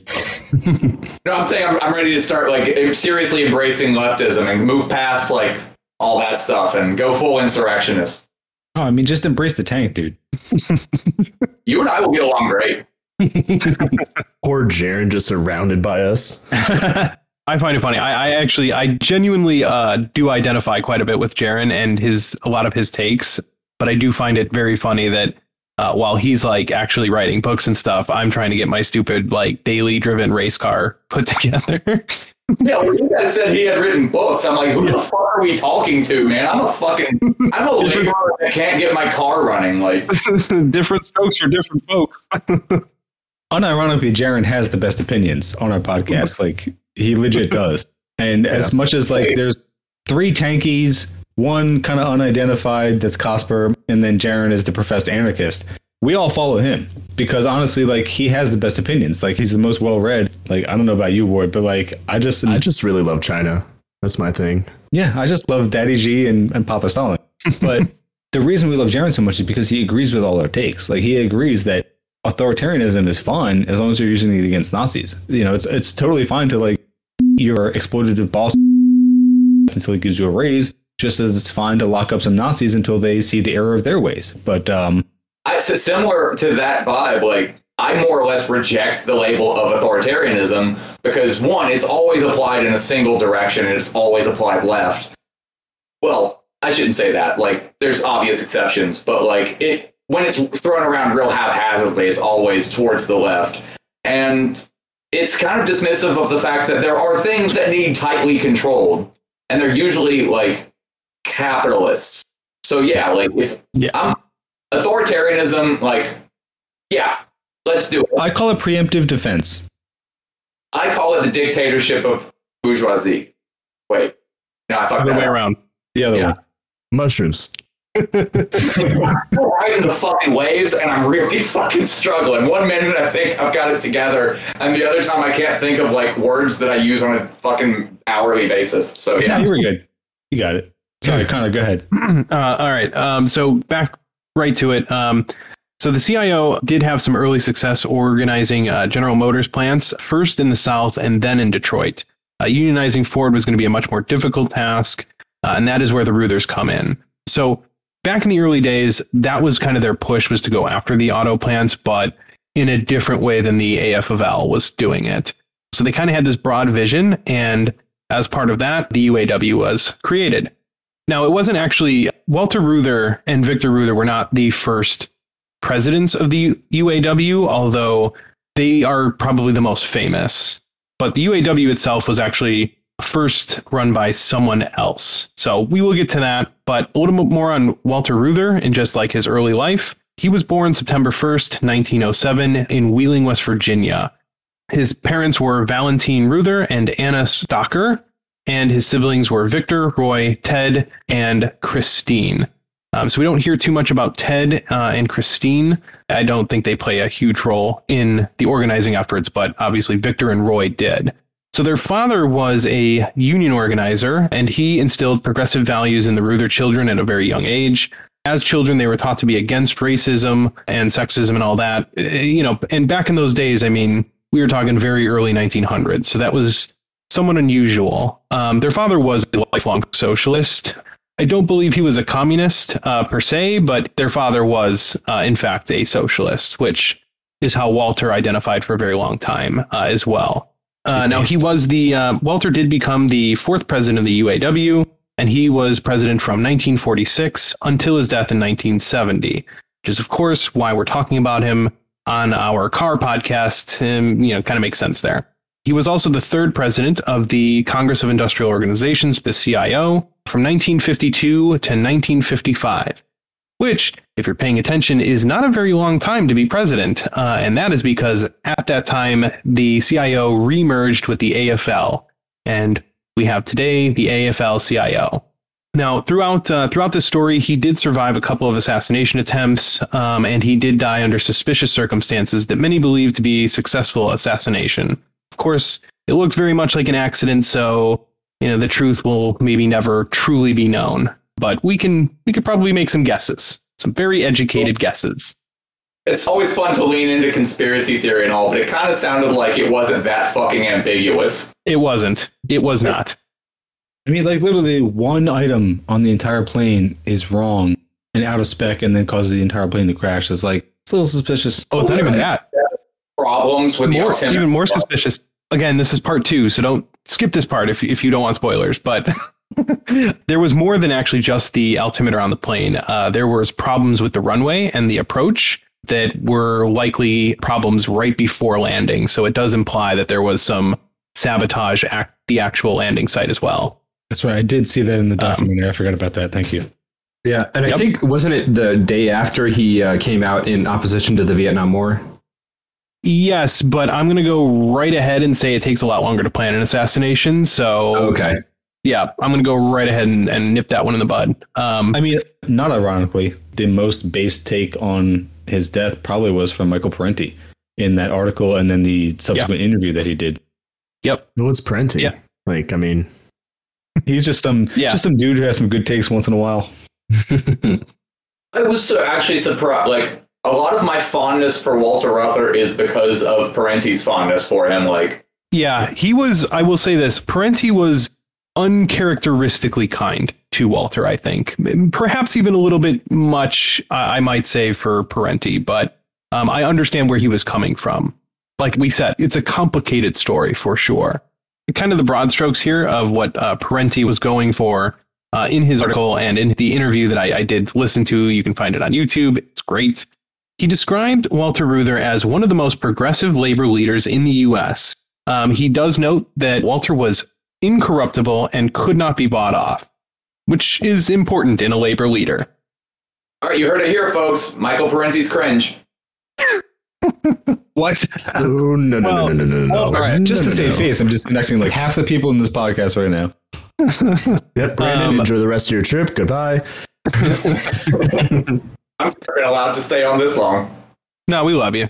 Um, so Parenti did, you know, say that. I would like to point out that maybe while Walter could not be bought off or corrupted, he did get a little complacent and perhaps a little bit less mm, radical in his later years. Uh, and I think that's a probably a fair critique. But despite that, it seems like he got killed anyway. So a whole lot of good that did he he not only fought for the rank and file, but he he did have a broader class agenda.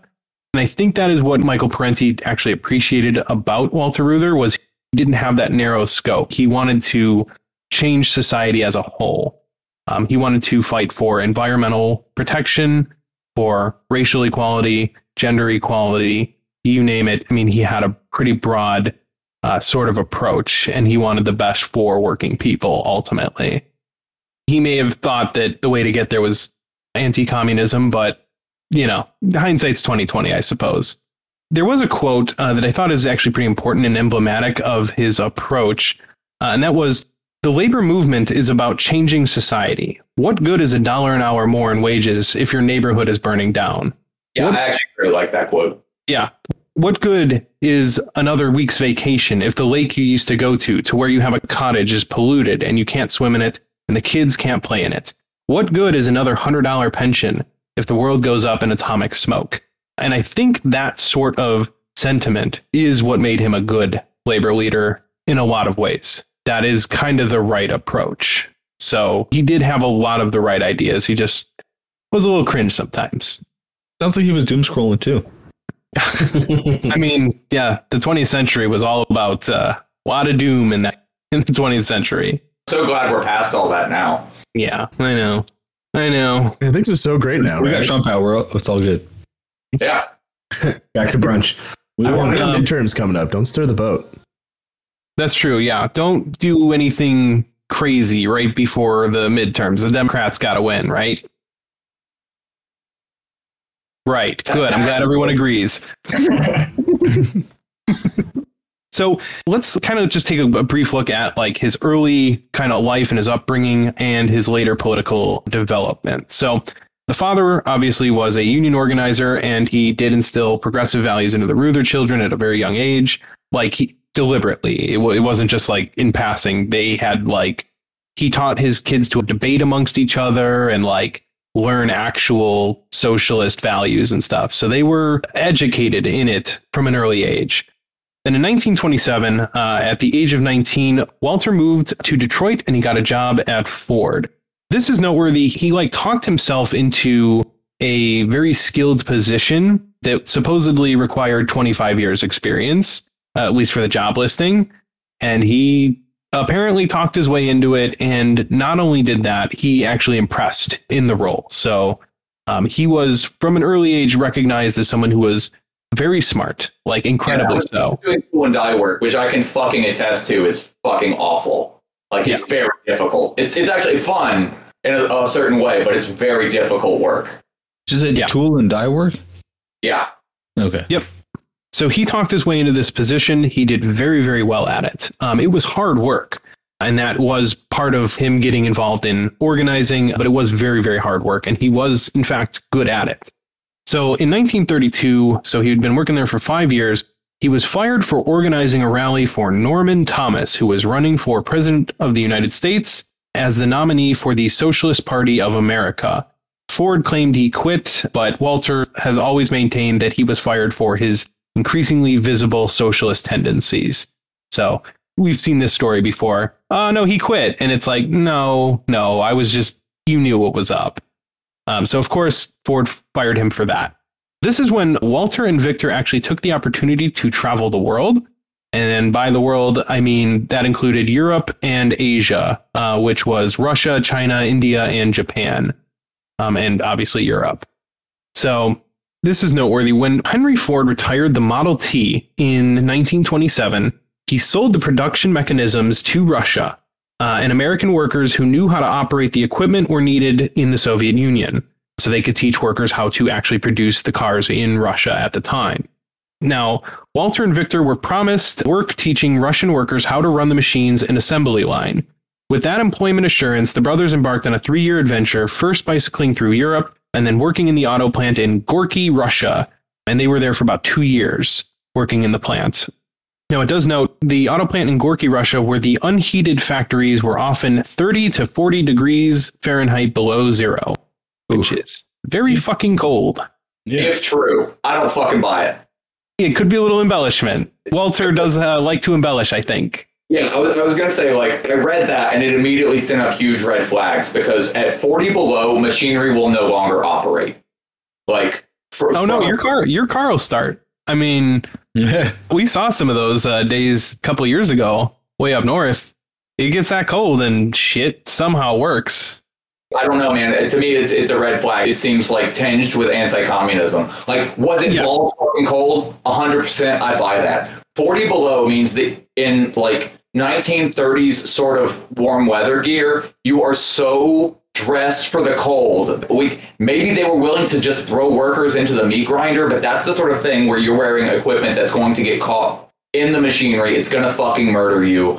Uh, none of the greases, the oils, the coolants are going to like unless you're down to start putting antifreeze in your fucking coolant, then no, like things will simply not operate properly.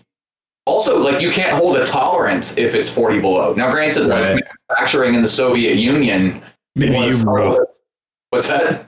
Maybe you, bro. My tolerance is pretty good. I don't know about you, bro.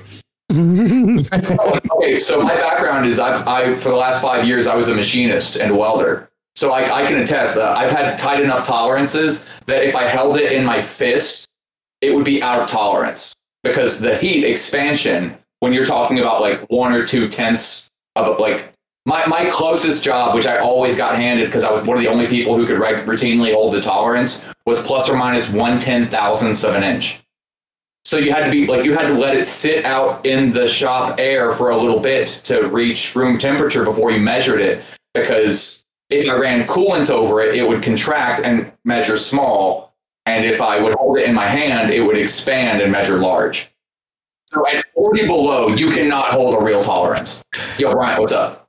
Um, I just looked up weather stats for Gorky, and it gets down to like negative 11 in the winter, but Well, I don't see global it warming. getting.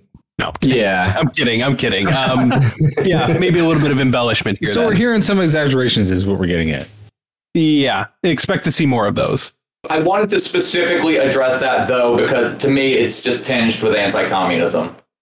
Yeah, yeah. So, guess I mean, if machinery is constantly running in a enclosed space, it will heat the space somewhat. So even if it is negative 30 below outside, there's no way the interior of a machine shop is that cold. It's just, it's not possible. Also, a really good point. Yeah, Yeah. it's just Walter's- there's tons of friction and heat and body heat. And it's just Okay, so here's It's the takeaway. announcement. Here's the here's the takeaway. Walter Reuther was walking to school both ways uphill. Yeah. So Plausible. Um, so given this, he was, you know, working in these conditions. He frequently wrote letters to the Moscow Daily News criticizing the many inefficiencies associated with how the communists operated the plants. And I, I did make this note. This might have a little to do with Walter's later anti-communism, Mm, probably more than a little. Um, so the, I mean, cringe. yeah, cringe. There it is. so the uh, Sorry to interrupt again so shortly, but did this guy literally hate communism because he went to the USSR and got cold one time? Because that's kind of what it seems like. yeah, yeah, Communism yeah. is when cold, bro. Yeah, bro.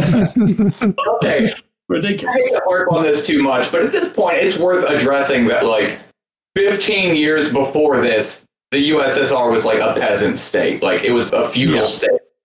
Yeah. So like this guy's like, oh, their industry's not super well developed in the last 10 years. Mm. yeah, pretty much. Oh, communism's bad because it didn't fix every problem in 10 years.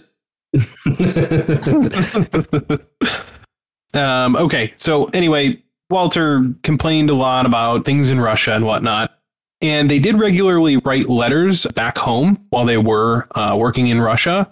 And this is going to become very relevant in part two or possibly part three, whatever, we'll see. But they wrote letters home, and sometimes this got used against them in the future, and they were accused of being communists, which again, Walter and Victor could not be anything further from communists.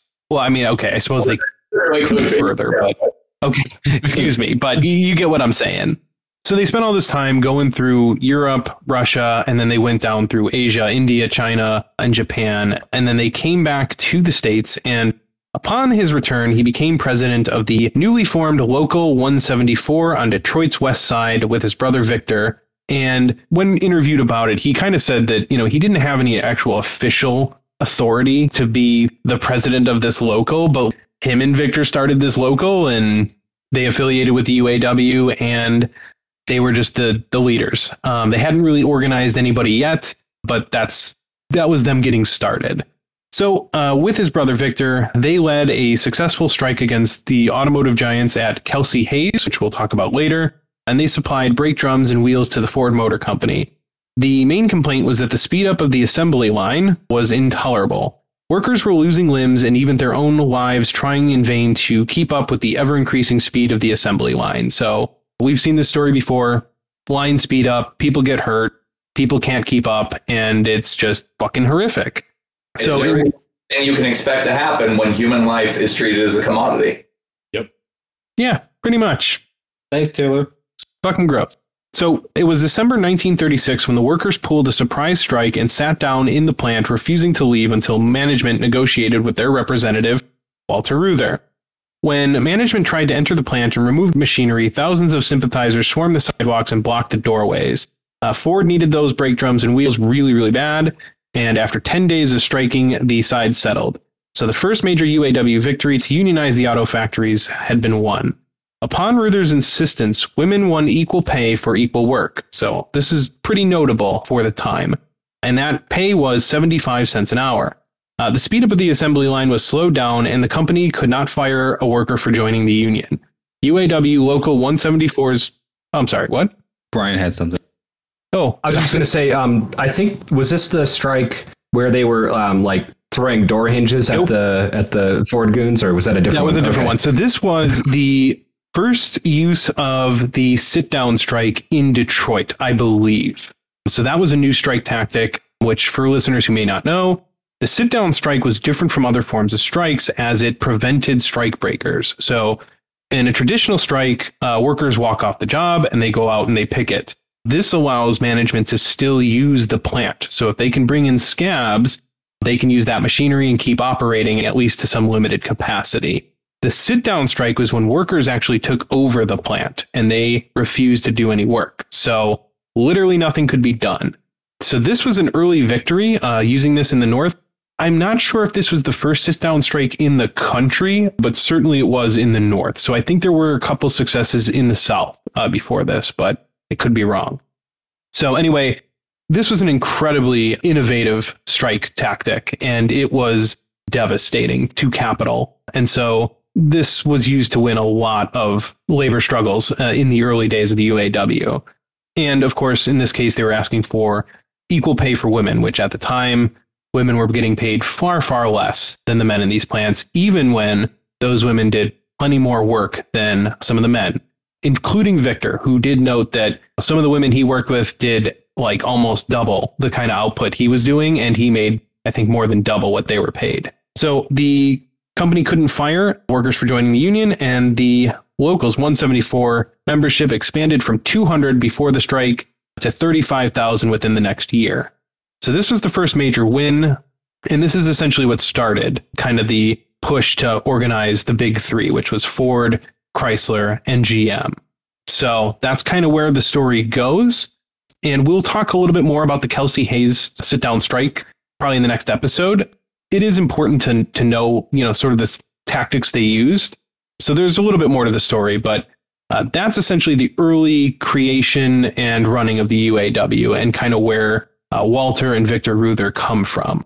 So hopefully that was a little intro, and hopefully your listeners and our listener, our listeners definitely like the sidetracks. I like to tell myself. Hopefully your Yeah. listeners do too. I mean, I will say we we put it up to a vote in our Discord as to whether or not we would keep the cold opens, which are just whatever parts of us bullshitting before we actually start the recording proper that I find it entertaining enough to put into the intro. And then people voted overwhelmingly to keep that. And then the only idea I've come up with so far to make our podcast slightly more quote unquote professional would be to only make that available to Patreon subscribers and then have a normal episode without that. But I also feel weird see about creating a tier in that way. Like we don't even have tiers on our Patreon because I just no, we're communists. Like let's not. Well, we don't even have listeners, so you're one up on us. I mean, your, your stats gotta say otherwise. Let's see your Podbean or your Libsyn or whatever it is. Oh, we're embarrassed by it. You don't want to see it.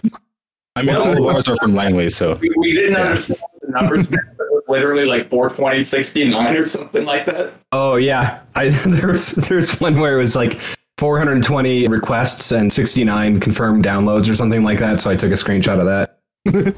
nice. It was pretty nice. Yeah, and we're using the world's worst podcast hosting called a Shout Engine. So don't go with that if you're. Yeah, we don't thinking trust the about you. numbers at all. Yeah, exactly. Very sketchy. It's like CCP numbers. Like nobody, nobody believes that. CPC, Mike. you fucking stickler every time. Dude, you fucking trigger me so hard with that shit. I do it on purpose. I know you do. See, you just internalize the propaganda so much. No, I, I am proudest. Like I said in the Discord, I am most proud of radicalizing Ward because not even a year ago, this guy literally thought Trump might go to jail after getting out of office, and I was like, buddy, buddy, buddy. And now this guy, he is the tankiest tank that ever tanked. I love seeing it. Thank you, Mike. Anytime, buddy. I feel at home here. We we just love tanks. I just think they're neat. You know, I have thought about like maybe we could do an episode in the future about tanks, but I don't know a whole lot about tanks. I don't know. I just think that would be funny to just do a whole thing about the T thirty four. I mean, we could definitely find enough material to talk about for an hour with sidetracks about the T thirty four, oh, especially yeah. with you guys. Like with the car guys, of course. Ford made a motor for one of their tanks that I could talk about for an hour. Which Like- you're not going to do right now. Wasn't there like a Chrysler one that was like thirty cylinders or something? Dude, uh, Ford made a V8 for tanks that was over a thousand cubic inches. Yeah. Aluminum block A thousand cubic inches, over it. Like it was like a thousand and four, I think. and it and that was a V8, right? I think so. That's I think they made a incredible. V12 version of it too. The cylinder core spacing had to have been gargantuan, dude. It was. I, Yeah, I bet it had a two foot stroke. Oh my god. Okay, you don't want me to talk for an hour, but you're trying Okay, I'm All right, all down. right, all right, all right, all right, all right. engineering Now, ladies, of motor. All right, all right. Yeah, that's that's that's, that's a good place to leave it. Five to six inch stroke without massive engineering feats because you missed the We're underestimating the power of the mushrooms. all right, no, but seriously, It's all me, man. I'm all motor right now. um, we will definitely have an upcoming series on the T thirty four with the Cars and Comrades podcast. But until then, let me let you guys take the floor and plug whatever social media, plug whatever social media you would like to, and uh, talk about your podcast. Give our listeners, if they haven't already gotten an idea of what they'd be getting if they come to your podcast, but uh, just tell listeners about it and where they can find you guys. Uh, so our podcast is. Um, I mean, I'll I'll plug the social media. I'll let Brian explain what our podcast is because he's he knows that stuff better than me. Um, Uh-oh. but you you can find Boy. us. I hope. I don't know. So you can find us on all the usual social media places by searching Cars and Comrades. So we're on Instagram at Cars and Comrades Podcast. Same with Twitter. Same with Facebook. We're not super on Facebook too much because we're lazy, but maybe we'll post there more. I don't know. Uh, we're also on Hexbear, which is apparently the old Chapo chat. Um, and I guess they changed their name. Yeah. So we are, we're there. We're on Reddit. You know, I share all kinds of car memes and stuff. I try when I can make leftist car memes, which, you know, I, Ward, you got to face there. difficult. I It's, feel like that's really difficult. you know what? It works out a lot of the time. It works out. Like you can, is so fucking good at it that in the last month, two of my friends separately have hit me up like, "Yo, do you know? Uh, have you ever heard of this Cars and Comrades podcast? Like, I keep seeing their stuff online, and it sounds like something that you would be into." And I'm like, "Yeah, yeah, it does, doesn't it?" So I make it work. You know, you can tie the two together. So yeah, you can find us online there. And then you guys should also explain kind of what your podcast is uh, for our listeners as well. But Brian, why don't you explain what our ethos is or whatever? Yeah, I mean, if I had to describe it, I'd say we we talk about car stuff from a leftist perspective. I mean, I guess the idea going in was a lot of car media is like real reactionary and just kind of gross. A lot of toxic masculinity. So we're trying to avoid that as much as possible and just, you know, bring our own uh, leftist perspective. And of course, we do talk about, you know, political theory and how politics intersects with the car world. And like I thought maybe that would be difficult going into it, but you know, really capitalism fucks us all in multitude of ways. So it, there's a dearth of material to pull from. But um, Yeah, I guess like our stride the best when we start talking about the intersection between like cars and, and like labor history because it, it's Yeah. inextricably linked. So Yeah, definitely. And I guess like um, we've had plenty of people say like, "Oh, you all are uh, you know reactionary because your hobby uh, contributes to global warming." I don't know. We talked about this a little bit, but like I forget who said this. Um, I, I want a world where um, you know there's public transit and owning a car is like owning a horse is today. It's a weird hobby for weirdos. And make no mistake, like if you're really into cars, you're a weirdo, like you're a nerd. Maybe it's like has some mainstream cachet because it's a masculine hobby or whatever. Uh, but it's still nerdy, you know. Like I don't know. Appreciation for cars is like macho and, and cool. Like obsessing over like the finest details of them and like stuff like that gets real deep into nerd territory. Definitely, yeah. Yeah. It's just fun. Cars are fun. Yeah. I like going fast and shit. It's Getting like you know, sideways. guns are fun too. Yeah, Right. gonna- So I I will say my infatuation with cars goes as far as Top Gear with James May, Richard Hammond, and uh, Jeremy Clarkson. That's about it. And Yeah, where which while they're fun on the show, they're fun on the show. Um, they're pretty reactionary in, Oh, in real life. Yeah, they're definitely their politics are shit. I won't I won't stand up for any of them outside of that show, but on that show for those however many seasons they lasted on, that was my shit. But what I really liked about that was the star in a reasonably priced car because I always imagined driving my Corolla around a track like that and what I could do if I didn't have all these fucking mouth breathers in the way in the left lane when they shouldn't be in the left lane because they don't know how to drive. Like that's the passing lane. You should be passing people if you're in that lane. Like get the fuck out of my way when I'm on my commute to work. But anyway, By the way, Um, which, which I, I want to make a note. Uh, there's forms of racing for everything, and you can be into fucking anything. Um, Yeah. In autocross, I've you can asked my buddy autocross your little Corolla. If I could bring my Corolla to autocross, and I could, I understand, but I'm not going to do that because it's just because gonna you be hate embarrassing fun. for me. Because you're a you're a fun hating tanky. You see? currently trying to get into dirt track racing, which, if I could speculate, might be the single most reactionary form of racing. it's like that crowd is just like the worst. So I cannot wait to get my own dirt track car and just be so abrasive.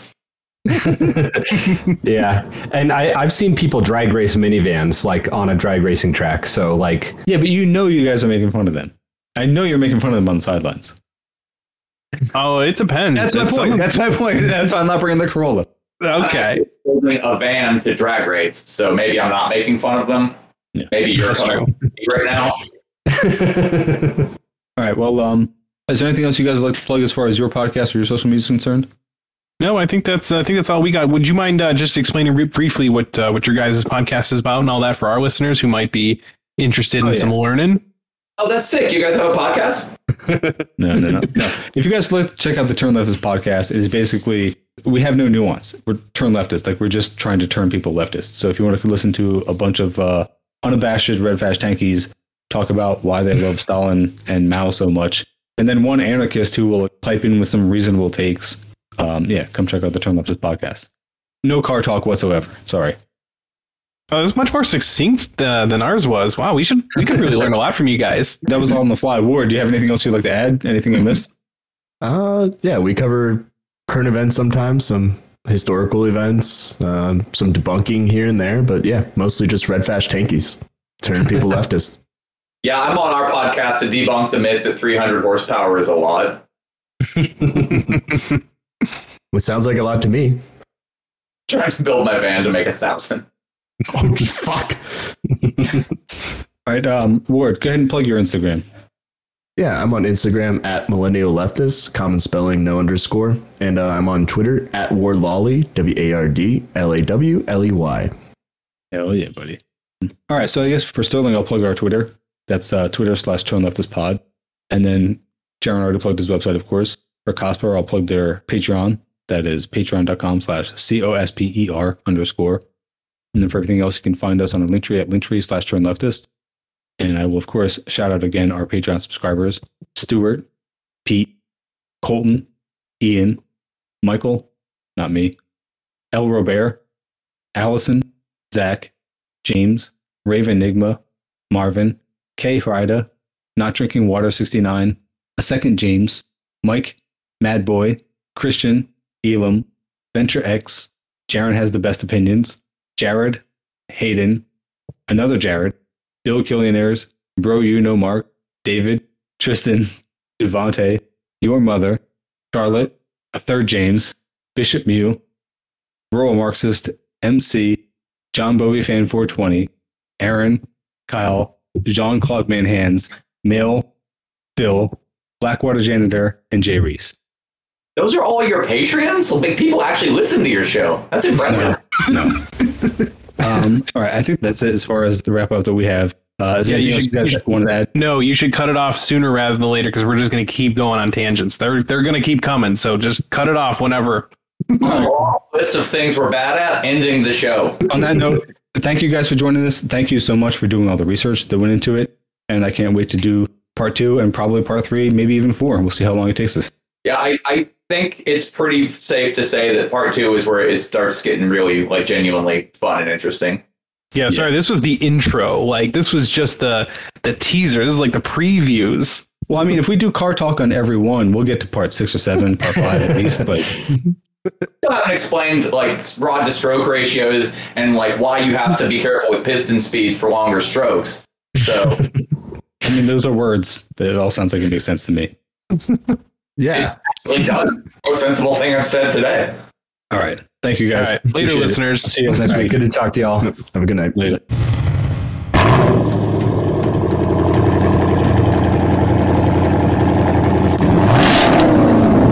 Capitalism works, if it works at all, because it always has socialism to bail it out and, and to subsidize it. Ask any racer, any real racer. It don't matter if you win by an inch or a mile. Winning's winning. In the 1980s, 50 corporations controlled most news media in America. By 1992, that number shrunk to two dozen. And today, only six corporations control 90% of everything Americans see, hear, and read.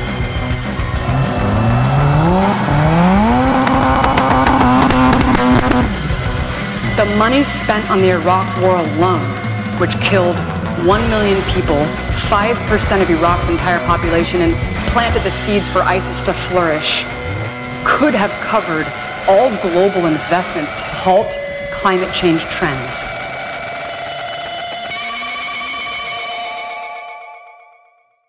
I've thought of a really good sound effect that we should use every time uh, Marjorie Taylor Greene gets brought up. It won't work, buddy. It won't work. Yep, we won't hear it. That's a Discord noise canceling for you. We've tried a lot. Trust me.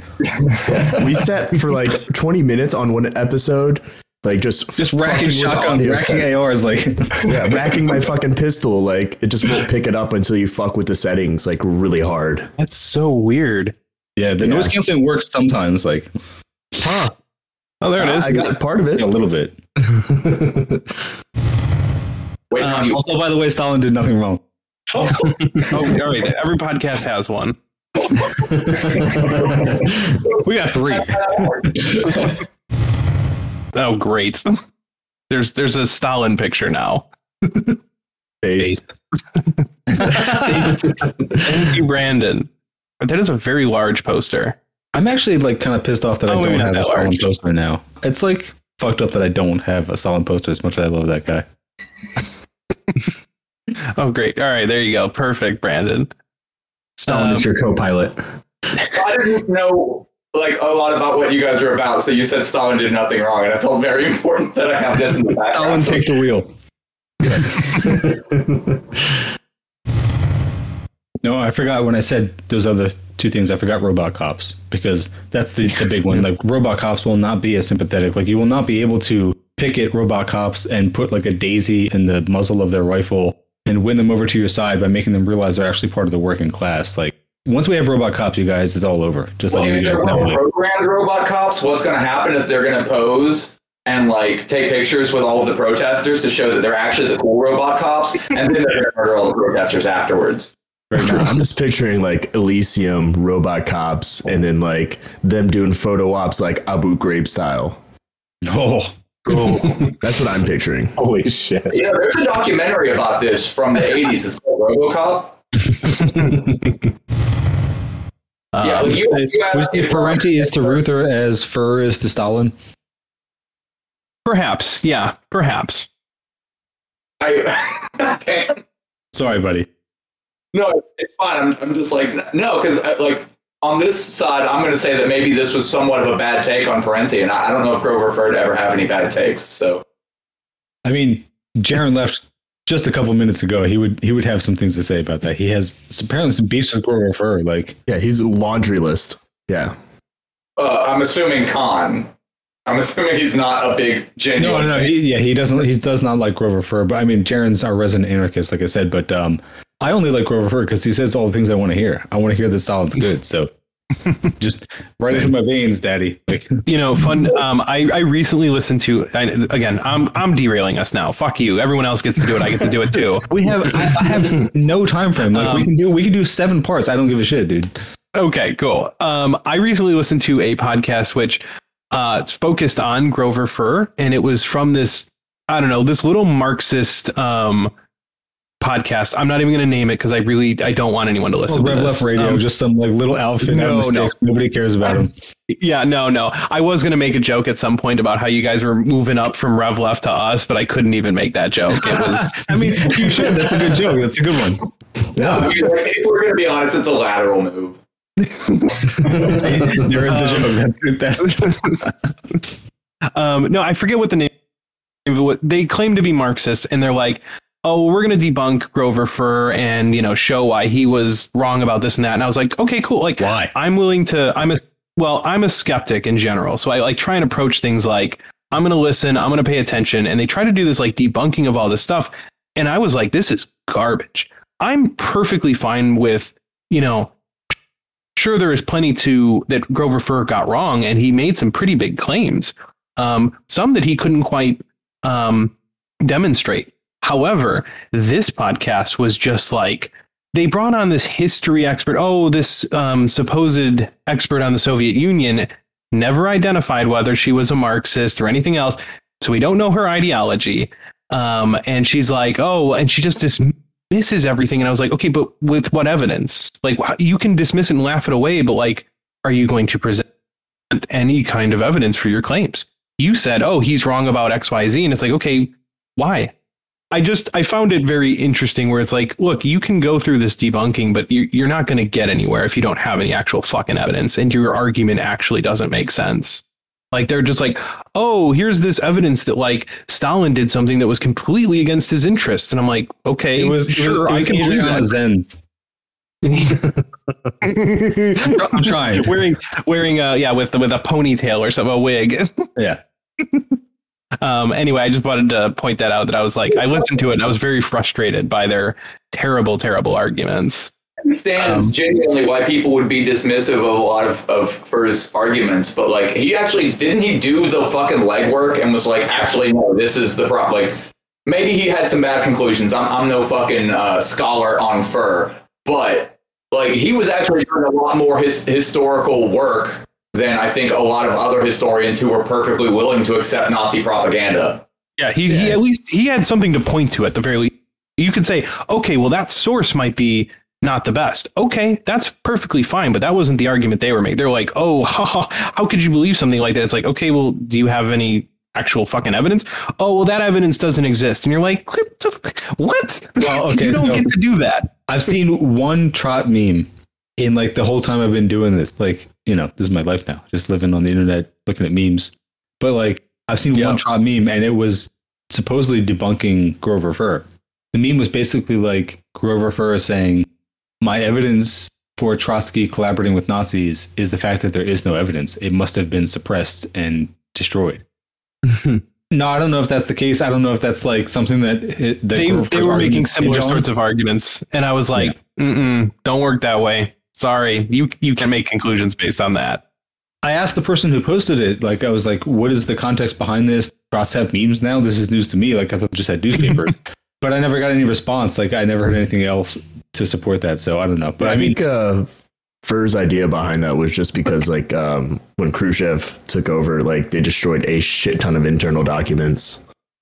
But yeah, like Grover Furr, he like went out of his way to learn Russian and then get access to like locked away uh, Soviet files that like no one else had ever read before, and he fucking read them because he took the time to learn Russian. And so, like, one uh, critique I see is that like people are like, well, nobody else has ever read that document, so like we don't know really what it says. It's like learn some Russian, motherfuckers. Like, yeah, I mean, how hard is it? and translate, like do the actual legwork. Like I, I think it's valid to critique some of, of for his uh like conclusions or arguments, but like give him credit for his research. Jesus fucking Christ. You I, like so. wh- I'm assuming that we're all familiar with how people love to quote like caloric intake of the Soviet Union versus the U.S. as like a, some sort of measure of superiority. Like Which the it's sort of all- CIA admits is was higher and more nutritious in the USSR. I don't know. I've seen I've seen some like really like claims that I'm skeptical of, but like, oh, dude, uh, still on mushrooms. Jesus Christ. Yeah, they don't like wear off real quick, dude. they keep. We'll do like some yeah, just our normal wrap up or whatever. Get out of now seven forty five ish, eight ish. Yeah, we're almost at the uh, end of this bit, and uh, I think we'll wrap it up very shortly here. I'm never almost at the end of my bit. My bit goes on forever. Can confirm. I'm allowing for Stalinist rants to happen in there, so just keep that in mind. Yeah, that's already accounted for. The fact that you're okay with my Stalinist rants makes me worry that I'm going to get purged. Buddy, just like just come hang out whenever you want to just rant about Stalin. I'm totally down.